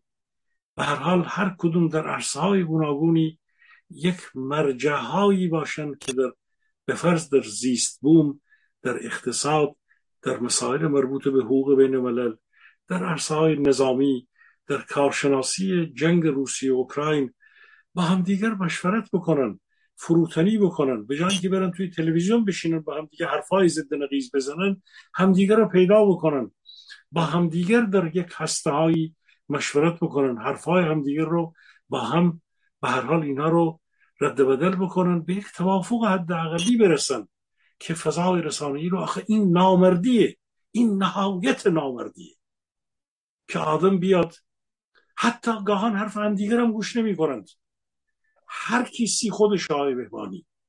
من نمی‌دونم چه اتشی وجود داره حرف زده بشه در این تلویزیون ها شما گاهن گوش می‌کنید ببینید واقعا چی دارن میگن اینها. رشته کار از دست ما در رفته است. این یک انتقادی هست دلسوزانه. واقعا به این معنا نیست که ما بیاییم بگیم خیلی کارها شده و داره میشه. ولی به هر حال ما باید این نسلی که می‌خواد برای نسلهای دیگر یک آموزشی یک پرورشی یک جهتی رو بیاره باید همین کارها رو می‌کنه. آقای سلیمی که یارو تو تهرون معاون وزیر خارجه میاد میگه ما با ابرقدرت شدن خیلی فاصلمونه انقدر دیگه مونده باشیم ابرقدرت. بعد می‌خوایم آب رو ترانزیت کنیم از چین آب ترانزیت کنیم به ایران. این اینقدر فاصله داره با ابرقدرت شدن ولی مشکل آب رو نتونسته برای خودش حل کنه. فاصلش کمه با ابرقدرت شدن. قایقاشون رو فرستادن تو دریا بله. من بکسل کنه کشتی قایق بی سرنشین آمریکایی ها رو که ببین چه تکنیکی اون به کار می‌بره. که قایق رو دریای بدون تیز و بدون ملوان و قایقران مثل تو دریا گشتنی کنه کار بکنه بم کار بذاره بم خونسا کنه مین پیدا کنه مین کار بذاره. بعد اینا رفتن قایقه رو بکسل کنن بکشن ببرن. آمریکایی گفته چخه همشون فرار کردن رفتن. بعد میگه ما می‌زنم نابود می‌کنم نمی‌دونم. ما با روسیه نمی‌دونم رفیقیم. اصلا وحشتناکه. بعد اون وقت از اون طرف پلیس میگه که چجوریه؟ مگه تو این ماشینا مین کار می‌ذارید که تصادف می‌کنن منفجر میشن؟ آخه چیه؟ این مشکلت چیه؟ از اون طرف میگه که نمی‌دونم استفاده مجرمین از سلاح گرم. یعنی دیگه کار به اینجا رسیده که اسلحه گرم تفنگ گرفته دستش میره تو خیامون خفتگیری می‌کنه با تفنگ. پولتو بده هرچی دسته. بده. به کدام سمت داره میره؟ و بعد اینجا یه مش آدم خودشون رو علاف کردن بی خودی در انتظار اینه که ایران با آمریکا آشتی کنه همه چی خوب بشه. مثلا وحشتناکه. این در اینه که رسانه ها درست تعریف نمی‌کنن ماجرا رو برای مردم دقیق بیان نمی‌کنن. برای همینه که اون منتظر که این اتفاقا بیفته. بریم تحلیل سیاسی شما رو در این زمینه بشنویم. بفرمایید. بله از همین قسمت آخر فرمایش شما ما نفت و گاز و فولاد. فولادی که صدها هزار میلیون ها متر مکعب آب رو در سالیان طولانی ما صرف کردیم. فولاد رو ساختیم. فولاد بعد یک چند تا فاسد و جنایتکار و اختلاسگر اومدن. 92 هزار میلیارد تومان گزارش چیز هست که سه میلیارد دلار تقریبا برابر همون 7 سال پیشی است که خاوری سه میلیارد دلار رو دزدیده بود برده بود به کمک همین همدستی خود بیت خامنه ای و غیر آورده بود کانادا که پشتوانه در واقع ارزی اینها رو او دزد و مخت... اختلاسگر فراری نبود. اونها رو خود این آدم اون فاسد رو اینها برای اینکه در پولشویی ها و در دور زدن تحریم ها شاید ده ها از این چهره ای که در این سالیان کار کردن امروز می‌خوان تحریم و پولشویی رو پولشویی بعد از تحریم رو به روسیه یاد بدند. اینها در این اطفارها و در این سیاست های به هر جنایتکارانه پولشویی و غیر و دور زدن ها یک ید تورایی دارن خب ببینید حرف از این نیست که آقا اگر مذاکره بکنی اگر چند میلیارد پول بیاد بعد بقیه ماجراها رو چیکار می‌کنی؟ سیستم بانکی جهانی رو چیکار می‌کنی؟ سیستم این همه اختلاس ها این دزدی هایی که میلیارد ها دلاری که عرض کردم پولاد دزدی از بزرگترین منبع منابع گاز ایران. فروش خرید گاز از روسیه. فروش پخبات هایی که حالا برحال یه عالم شاید صدها میلیون دلار روی اون خرج کردند. شیره جان ایرانی رو مکیدند توی صنایع پهپاد سازی خرج کردن یا بردن در اونجا. همین چند روز پیش سه روز پیش میگن حدود هزار تا موشک رو آمریکا و اسرائیل در سوریه منفجر کردند. گزارش های اومده که توی کرمانشاه دوباره اسرائیل اومده زده. خب ببینید آقای بهبانی ما داریم به سمتی میریم که اگر مذاکره هم صورت نگیره به یقین کشور اسرائیل تا یه جایی با آمریکا روی حال اروپا و تاییدش که این کار رو مذاکره رو با ایران و دادن ده ها میلیارد پول میلیارد دلار پول رو به ایران اینطوری مفت به دست اینها نده. چون اینا یک توافق حداقلی اگر بکنن یه توافق کوتاه مدت اگر بخوام بکنن حداقل توافق ها به گزارش خودشون 165 روز به لحاظ زمانی در سه دوره زمانی طول خواهد کشید. به فرض اینکه با توجه به اینکه عرض کردم تله دو ماهی که اینا مطرح کرده بودند که اصلا می‌خوان اینا به تعویق بندازن تا حتی اون حداقل قراردادها رو هم به تعویق بندازن. در صورتی که این ماجرا به این گونه پیش برود به اینها بخواند از زیر دوباره شما اشاره کردید به گفتگو به حرف سعید لیلاز اون یکی یکی دیگر اومده گفته که ما باید 90 درصدی رو اورانیوم 90 درصدی رو تولید بکنیم. چون راز و رمز ماندگاری رژیم در ایران همین اورانیوم و همین تسلیحات اتمی است. اینها مقام های بالایی هم هستند در این حرف می‌زنند. شوخی نیست. از زیر دستایی هست که به اینا میگه آقا ادامه بدید. کار رو ادامه بدید. خب این به یقین نه تنها تولیدات اینها حالا بخشش که دارن میفرستن روسیه. باز باید بیان این باقی جان فروش نفتی رو که الان هست که میگن انتظار نداشته باشید وضع شما بهتر بشه.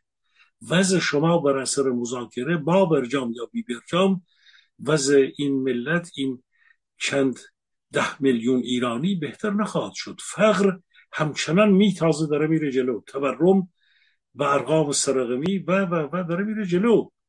شما انتظار نداشته باشید. بنابراین می‌خوان این درآمدها رو باز هم پهپاد باز هم صنایع اتمی باز هم سانتریفیوژ های پیشرفته ترین سانتریفیوژ ها رو به کار بگیرند اون وقت طبیعیه که ما باید اینها باید منتظر یک حمله قافلگیرانه حالا در یا در مرزها یا در داخل ایران یا با در می‌بینیم که عراق و در لبنان هم چی داره میشه.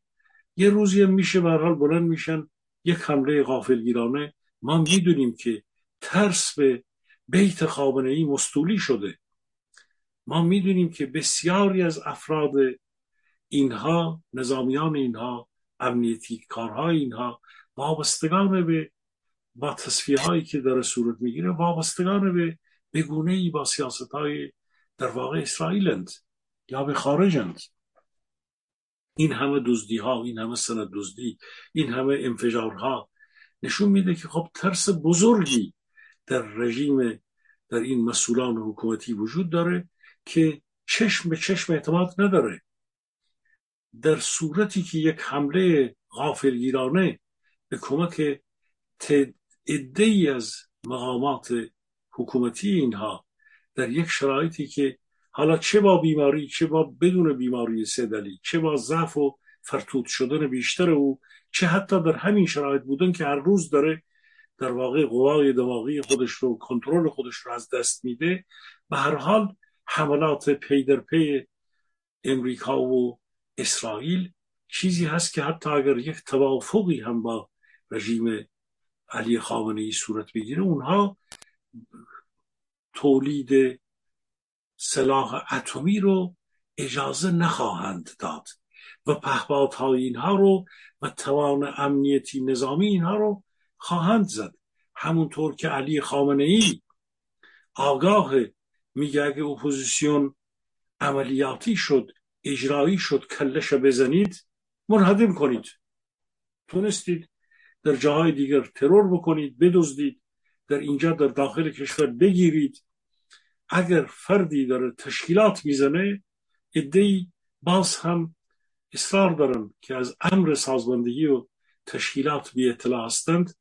میان خب تشکیلات هایی می‌سازن که افراد شناخته شدهشون رو خیلی جلوی دست می‌ذارند معرفیشون هم می‌کنند. بعدش متاسفم که دارم اینو میگم. این یک نقد عمیق به اونهایی که کار تشکیلاتی نکردند کار تجربه مبارزاتی سیاسی ندارند ولی ادعا دارند. و فکر می‌کنند که می‌تونند در چنین رژیمی در یک جایی پارلمان بزنند در یک جایی اعلامی هایی بدن افراد خودشون رو معرفی بکنند خودشون رو مثل ماهی دینامیت خورده جلوی دست رژیم جلاد و جنایتکار می‌ذارند. نام اینا می‌ذارند شورای چنین و شورای چنان. در یک دوره هم که مد شده بود وارد کلاب هاست می شدن افراد خودشون رو اونطوری لو می‌دادند. آخه چطور میشه؟ شما با جنرال پینوشه به فرض یا با یاروزلسکی یا با رژیم های به فرض آلمان شرقی تا آخرین لحظات اونها مخفی بودند. آقا یک اسراری وجود داره. آقا یک مبارزی مخفی وجود داره. یک مبارزی نیمه مخفی نیمه علنی وجود داره. درسته که کار اتحادیه کاران بخشیش جلوی صحنه دیده میشه. ولی مردم همین حد که مبارزه کردن تشکیلات درست کردن هسته های مخفیشون داره کار می‌کنه. اینطور نیست که شما چهار تا رهبر در زندان اینا رو گرفتید.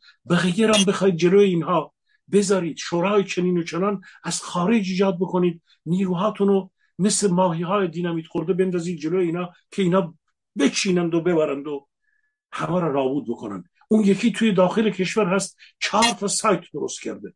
افراد خودش رو همه را آورده توی یا سایت تلگرامی یا سایت واتساپی. خودش داره به دست رژیم جنایتکار میده. خودش داره به دست نیروهای امنیتی میده. کسانی که عرایز من رو گوش می‌کنند به زرس قاطع تقاضا دارم. این نکات رو واقعا من می‌دونم عزیزم. کسانی که مبارزه دیدن به هر حال دوره های طولانی رو دیدم تجربه دارن می‌کنم. ولی من مسئولم من میشنوم. که چه اشتباهاتی برخن از خارج به داخل آورده میشه. راحت می‌گیرن. اون عزیزانی که در داخل ایران هستند اشتباه نکنند. در محاسبه کار تشکیلاتی ایجاد هسته های خودشون حلقه های خودشون مبارزه در داخل ایران از طریق کار دموکراتیک در محیط های کار و معلمان و یک چند تا شخصیتی در هر جا هستند که علنی هستند اونها اتحادیه کارها هستند. در کنار همونها اگر هستید نهایت مراقب خودتون باشید. فریب این شارها این کلاپاس های خارج کشوری یا یک سری حرف های ساده کردن های مبارزه رو تأکید می‌کنم. نخورند عزیزان. به خاطر اینکه ردتون رو می‌گیرند و مبارزه احتیاج به کار زیر ساخت های مبارزاتی داره. اتاقهای تلگرامتون رو مراقب باشید. اتاقهای واتساپیتون رو مراقب باشید. نفوذ رو مراقب باشید. بدون ماندگاری مبارزه. مبارزه یعنی وجود اشخاص توانا با صلاحیت شایسته برای مبارزه. یک. دو ایجاد هسته هایی که ماندگار باشند.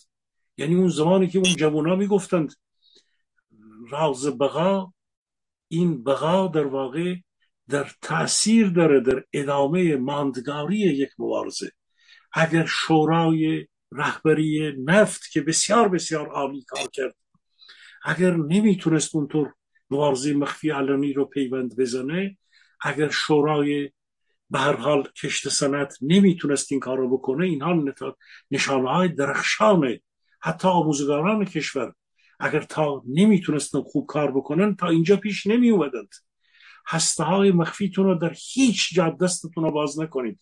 عزیزم من این رو به به هر حال مجرب هاشون به خودم این اجازه رو نمیدم بگم. به نسل جوانتری میگم که به هر حال در پی این وارزه هستن. طبیعیه که من از خارج این امکان رو بیشتر دارم این عرایز رو این به هر حال نکات رو به اطلاع شما برسونم و تاکید بکنم که شما برای تداوم مبارزه احتیاج به هسته مخفی دارید. شما برای اینکه پروژه های شما را در محیط های کار پیش ببرید به خواسته اقتصادی یا همین اضافه دستمزد یا یا یا برسید بسیاری کارها را از زیر باید زیر ساخت ها را پیش ببرید. اشتباه نکنید. بخشی از شماها باید همواره مخفی بمونه. به هیچ وجه خودتون رو سعی بکنید که لو ندید. رد نذارید از خودتون. مبارزه مسائل خودش رو داره ولی به هر حال من در این قسمت ما به روزگاری خواهیم رسید که دور نیست. دیر نیست. ما حتی به شوراهای فعال استانی و شهرستانی و غیر خواهیم رسید. همونطوری که بسیاری شوراها را افتادند. این رژیم مثل اون دومینویی که سقوط خواهد کرد ریزش خواهد کرد.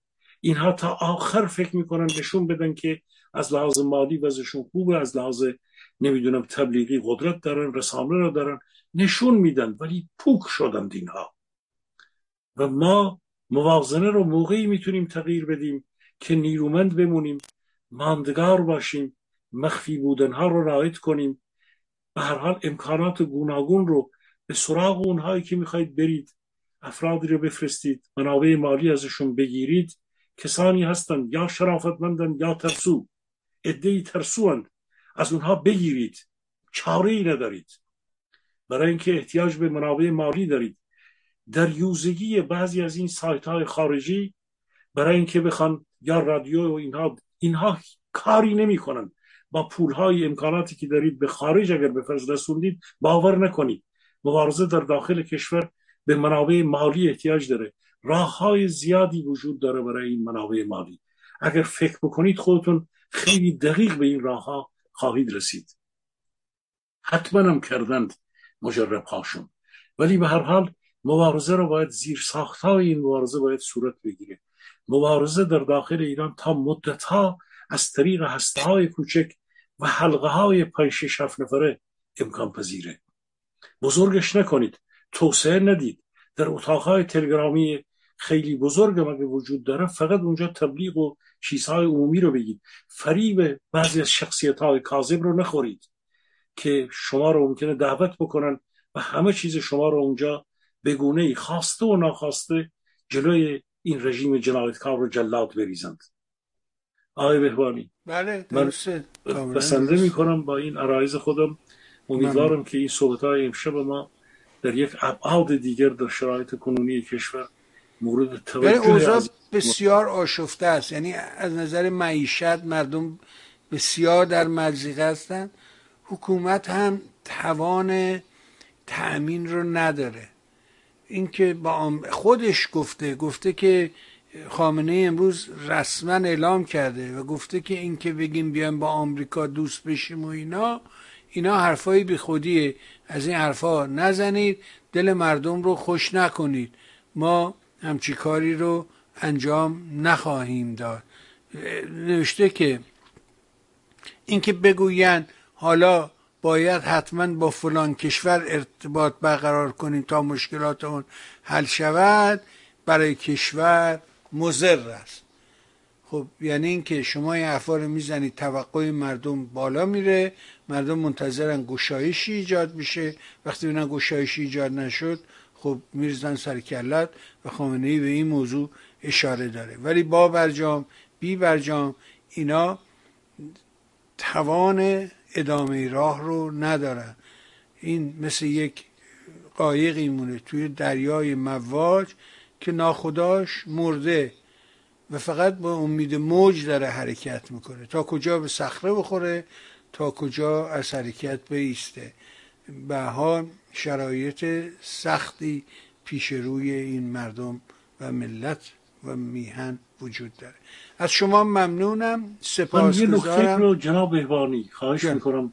به من یه دو دقیقه اجازه بدید. اگر چنانچه بفهمه نزدیکتر بشه احتمال آمدن رئیسی جنایت کار به خارج ما باید به هر حال یک یک زنجیره ای از کارها رو البته خب اینها در مثل در امریکاست ولی یک زنجیره از کارها رو در کشورهای خارج میشه. برای اینکه اعتراض به هر حال نیروها در خارج از کشور در جاهای گوناگون خودمون رو به تدریج آماده بکنیم. ما در شهریور هستیم. جلسات زیادی گرد همایی های زیادی در شهرهای گوناگون در همین چند روز دیگر هم در شهر ماینز آلمان دوستان در اونجا آقای حسین ملکی آقای امید منتظری و دوستان دیگر در اونجا که خب به هر حال عزیزان مهدی اصلانی و بهروز اسدی و دوستان در اینجا برنامه دارن در پاریس دوستان دیگر برنامه هایی گذاشتن هنوز ما در شهری بریم ولی در همین گرما و بحبوحه این مقاومت جنبش دادخواهی یادمون باشه که به هر حال آمادگی داشته باشیم که اگر لازم باشه یک پروژه فعالی رو در مقابله با این آیت الله قاطر رئیس جمهور به هر حال کشور ما رئیس جمهور بدنام کشور ما خودمون رو آماده کنیم که یک حرکت هایی رو به طور زنجیری در کشورها داشته باشیم حتما. ارزم به حضور شما که یک بریک نیوز هم هست یک خبر فوری و اون که گرباچوف در 91 سالگی امروز چشم جهان فرو بست و از میان رفت. اونم یه آدمی بودش که خیلی خیلی تاثیرگذار بود و اصلا حضورش وجودش در سیاست جهان رو تغییر داد. یعنی با طرحهایی رو که داشت آورد و این ماجرای که اتفاق افتاد و به حال شوروی با همه عظمتش درست همین نقطه ای که جمهوری اسلامی امروز درش قرار گرفته.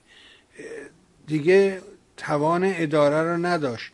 اون که داشت حرکت می‌کرد به خاطر اون شتابی بود که اون داشت و هرچی که جلو رفت از اون قدرتش کمتر شد و عاقبت فرو ریخت. جمهوری اسلامی هم به حال از این قاعده بیرون نیست مستثنا نیست. اون هم در همین شرایط داره. به حال این مرد بزرگ تاریخ معاصر هم امروز از میان ما در این لحظه با خبری که رسید از میان رفت. به حال اینم یه خبر بود خواستیم تو برنامه شما اعلام کنیم. ممنون و متشکر از شما.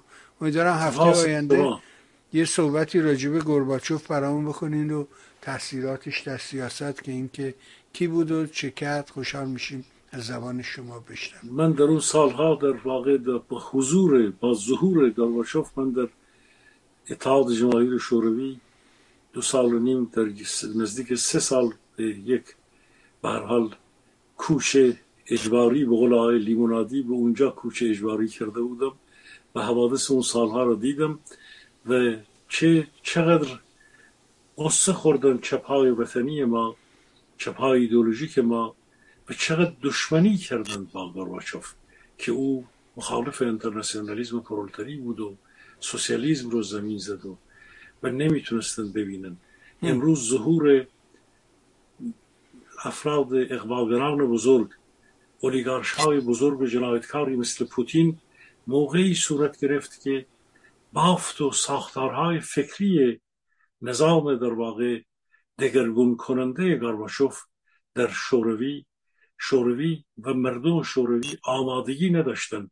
اون پیشرفت های نگاه در واقع غیر ایدئولوژی که گارباچوف رو هنوز تحمل بکنند و بپذیرند. تاریخ گاهی اوقات یه خمینی جنایتکار رو میپذیره و از شاه فقید که اون همه زحمت ایران دوستی کرده ایدئولوژی ها و به هر حال خشم ها و نفرت ها نمی‌ذاره که از دکتر مصدق و از شاه فقید ایران در یک در یک نگاه در واقع جلوی یک ارتجاعی که ایران رو واقعا چند صد سال به عقب راند هنوز که هنوز ما نمی‌تونیم آقای بهمانی ببینیم که هم شاه میهن دوست بود هم دکتر مصدق. طرفداران شاه حتی برخن که به اصطلاح فرهیختگان اونها هستند هنوز به مصدق نفرت ورزی می‌کنند. هنوز به نمی‌تونن بگن به هواداران شاه که دکتر مصدق چه نقشی برای ایران معاصر اون دوران به هر حال بازی کرد. و شاه فقید چه ایران دوستی هایی داشت. تنها کسان هنوز کمی هستند که مثل نگاه دکتر بختیار به جامعه ما فعلا هنوز در نفرت ها هنوز در دشمنی ها هستیم. ما در بقول بزرگوار ما جناب ناصر کاخساز یادی ازش بکنم که البته همچنان به افکار خودش به کارهای خودش ادامه میده. می‌گفت که در یک دورانی می‌گفت که ما در دوران پیشا مدرن زندگی می‌کنیم و نگاهی رو مطرح می‌کرد اتحاد مدرنیتی با جهان غرب رو مطرح می‌کرد. بعضی ها میخندیدند که یعنی چی؟ او داشت می‌گفت که روشنفکر ایرانی هنوز نمی‌تونه اتحاد مدرنیته هنوز مدرنیته رو در فضای پیشا مدرنیته در زندگی می‌کنه. این دشمنی ها از اینجا برمیخیزه که ما در واقع هنوز دوست و, دوست و دشمن ما رو در این بافت سیال تاریخ به اجتماع ایران تشخیص ندادیم. ما هنوز درگیر اینها هستیم آقای بهبانی گورباچوف مرد بزرگی بود و نقش بزرگی در روسیه اون دوران بازی کرد و همواره یک نگاه بسیار میانگرایانه ای رو یک نگاهی میشه در مجموع گفت. به هر حال یک چارچوبی که به قول هلموت شمیت به نگاه کانتیانر نزدیک می‌خواست بکنه کشور خودش رو. و از غرب بزرگ از اروپای بزرگ حمایت کرد. این راه رو انتخاب کرده بود روسیه رو می‌خواست در خانه بزرگ اروپایی بیاره و تلاش های او کمک های بزرگی به مردم روسیه کرد. البته خب میراث فکری گارباچوف ها هست وجود داره و حتما به مردمان روسیه کمک خواهد کرد در آینده روسا بهار با یاد گرباچوف و این خبر از حضورت مرخص میشیم تا هفته آینده و سهشنبه دیگر و گفتگوی دیگر. از همه مهرت سپاسگزارم. برای خودت عزیزانت خانواده محترم و گرانقدر همسر دانشمندت از صمیم قلب آرزوی بهترین دارم تا فرصت دیگه ممنون از شما آقای سلیم سپاسگزارم نیرومند و تندرست بمانید تشکر از شما ممنون متشکرم بها شنیدیم فرمایشات آقای سلیمی نازنین امیدوارم این گفتگوها کمکی به ما کرده باشه اگر این برنامه چون سایر برنامه مورد توجه شما هست مهر کنید سایت میهن رو به دوستانت معرفی کن اپلیکیشن میهن رو توی تلفنت دانلود کن کمکت می‌کنه از حمایت مالی ما رو محروم نکن ممنون و متشکر شما هستم.